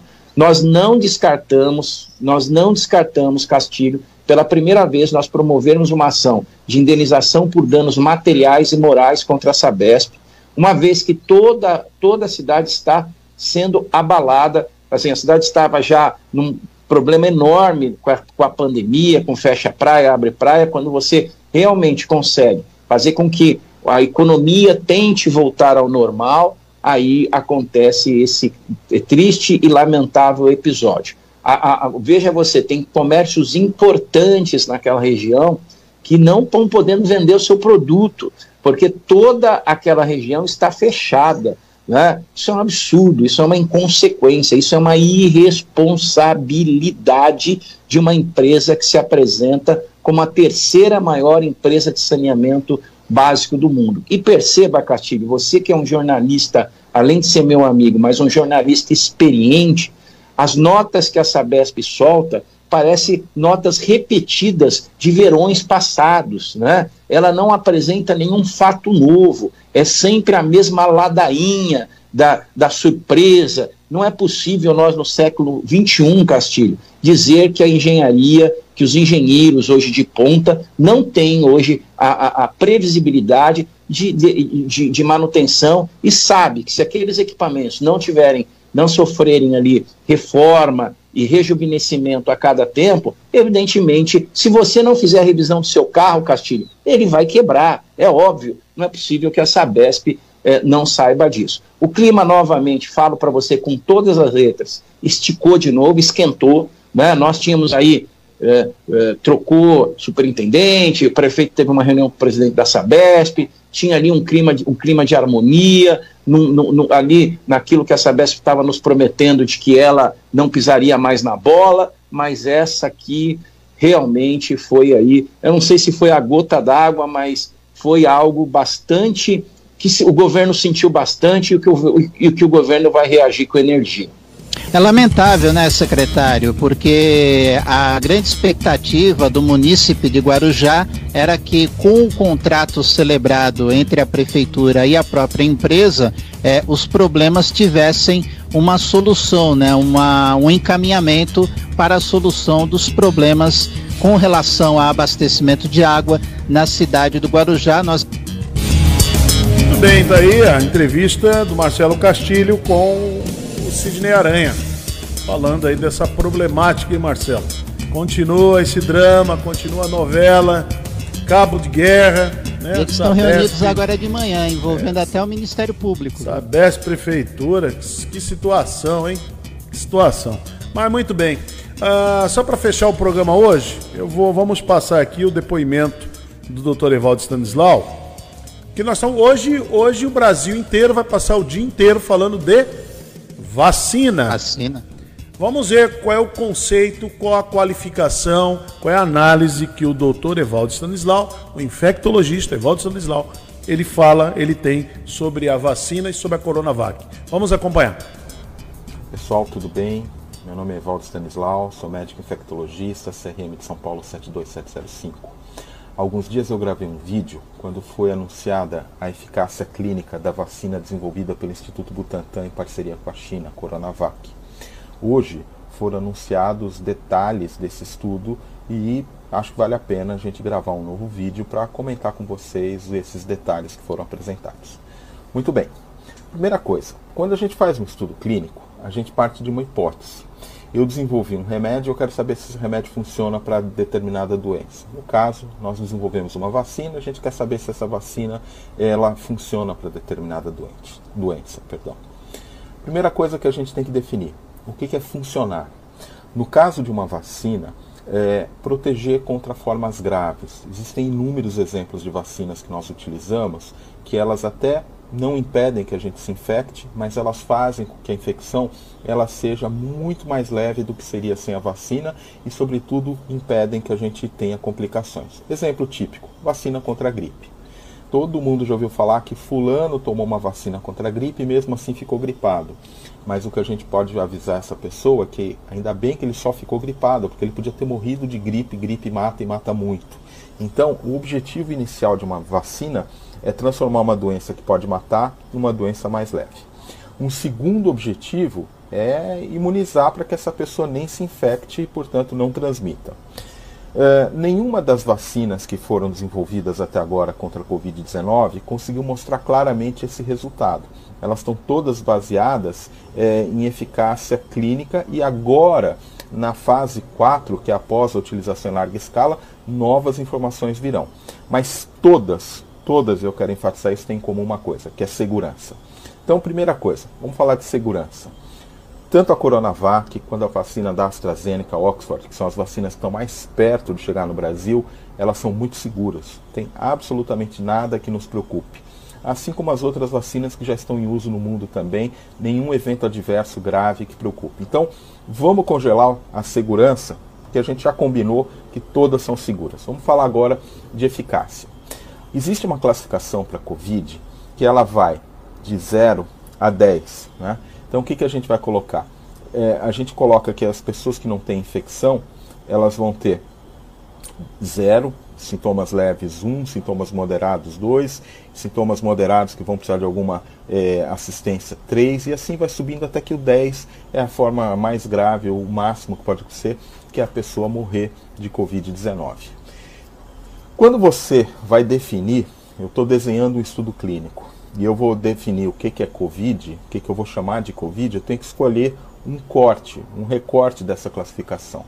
E o que hoje, muito claramente, Dr. Ricardo Palacios, que foi quem desenhou o estudo do Butantan, pesquisador muito experiente, muito respeitado na comunidade científica, explicou, é que eles fizeram duas opções difíceis. Primeiro, eles colocaram a vacina num, num nível de definição de Covid muito baixo, ou seja, é, a menor suspeita de Covid já se considerava Covid, você tinha um sintoma muito leve, como uma coriza, como um mal-estar leve, e tinha um exame positivo, pronto, já entrava. Outros estudos clínicos usaram critérios maiores, quer dizer, então, alguns casos de Covid que podem ter acontecido em outros estudos clínicos, eles passaram despercebidos, porque eles fizeram um recorte acima disso. Eles pegavam pacientes com muito mais sintomas de doença. Então, tornaram o, a vida da vacina Coronavac no estudo mais difícil porque escolheram o, uma definição de Covid quase que no, no, início. Quer dizer, a pessoa com um iníciozinho de sintoma, fosse ele qual fosse, já era considerado um potencial caso, investigava-se e confirmava-se. Insisto, coisa que não aconteceu em outros estudos. Segunda dificuldade que foi colocada para a Coronavac foi é, escolher uma população muito exposta ao vírus. Então, foi um estudo que não foi feito na população geral, foi feito numa população de profissionais de saúde extremamente expostos ao vírus da Covid-19. É, com isso, a gente aumenta a dificuldade. Então, como é que a gente pode, para vocês entenderem numa linguagem leiga, explicar mais ou menos isso? Vocês imaginem que nós vamos fazer um time que joga futebol. Então, escolheram a Coronavac para jogar contra um time profissional só de craques, a seleção mundial de jogadores de futebol. Definição de Covid bastante rigorosa a partir de mínimos sintomas e uma população de alta exposição ao vírus. Os outros estudos escolheram é, times de futebol para jogar contra um pouco mais simples. Então, é, era uma população menos exposta e eram definições de Covid um pouco mais difíceis, portanto, eles podem ter perdido casos de infecção. O British Medical Journal publicou ontem um editorial onde eles analisam, por exemplo, alguns resultados publicados dessas vacinas de RNA. E eles veem que, se você fizer uma análise do pacote de submissão que foi feito ao FDA, você vai encontrar lá que grande parte de alguns casos foram deixados de lado, não foram analisados, isso poderia interferir na eficácia de 95% que é alegada para essas vacinas. Isso importa? Importa até a página 2, porque no final do dia o que a gente quer é eficácia clínica. E a eficácia clínica já foi demonstrada na semana passada, a gente vai voltar a isso daqui a pouco. Muito bem. O que, que se mostrou hoje? Você tem um grupo de pacientes, sujeitos de estudo, que tomaram vacina, outro grupo que tomou uma injeção e nenhum dos dois grupos sabe se tomou vacina ou se tomou uma injeção de placebo, que não tem remédio nenhum. E nem os pesquisadores sabiam. Quem fez essa análise foi um grupo independente situado na Europa. Bom, a pessoa toma a injeção e passa a ser acompanhada. Você vai ver quem apresenta Covid nessa definição bem estrita, quem não apresenta Covid nessa definição bem estrita. E depois que o estudo acaba, você olha quem era do grupo que tomou vacina e quem era do grupo que tomou é, placebo. O que, que se observou? No grupo que tomou vacina, a ocorrência de Covid ela foi menor que lá no grupo que tomou placebo. Né? Nós tivemos uma proteção contra a Covid na casa de 50,38%.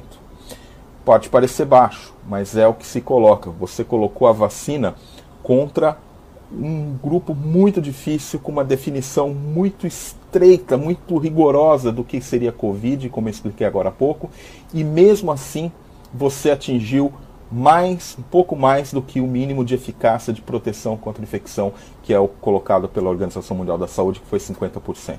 Está dentro do esperado, está dentro do que já ocorre com outras vacinas, mas isso traz uma obrigação para impactar a circulação do vírus. E qual é? Que mais gente se vacine. Ou seja, o programa de vacinação contra a Covid no Brasil, ele vai precisar que todo mundo se vacine que muita gente se vacine. Não adianta eu, você tomar a vacina. Nós temos que falar para todo mundo se vacinar. Mas isso o Brasil tradicionalmente consegue fazer com o Programa Nacional de Imunizações. Agora, o resultado que a gente pode imaginar, se para uma população altamente exposta ao vírus, com uma definição muito rigorosa, teve esse sucesso, a hora que a gente extrapola para a população geral, imagina-se que o sucesso vai ser ainda maior. Muito bem, então está aí o doutor Evaldo Stanislau tranquilizando, hein, Marcelo? Tranquilizando a todos que a vacina é boa, os resultados são muito promissores e hoje no Brasil inteiro começa aí os grupos, os grupos prioritários sendo vacinados, né? Muito bom. Uh, você continua com a programação da TV Guarujá, também da Guaru TV. Agora são 10 horas em ponto. Aqui na Rádio Guarujá, você continua com o Renato Costa, o show da manhã. Marcelo, meio-dia, de volta. No né? Rotativa no ar. Rotativa no ar. Amanhã estaremos de volta, a partir das 8 horas da manhã, com mais um Bom Dia Cidade. Muito obrigado pelo carinho, a grande audiência e o respeito que vocês têm pelo nosso trabalho. Até amanhã. Jornalismo responsável com credibilidade, levando até você a informação.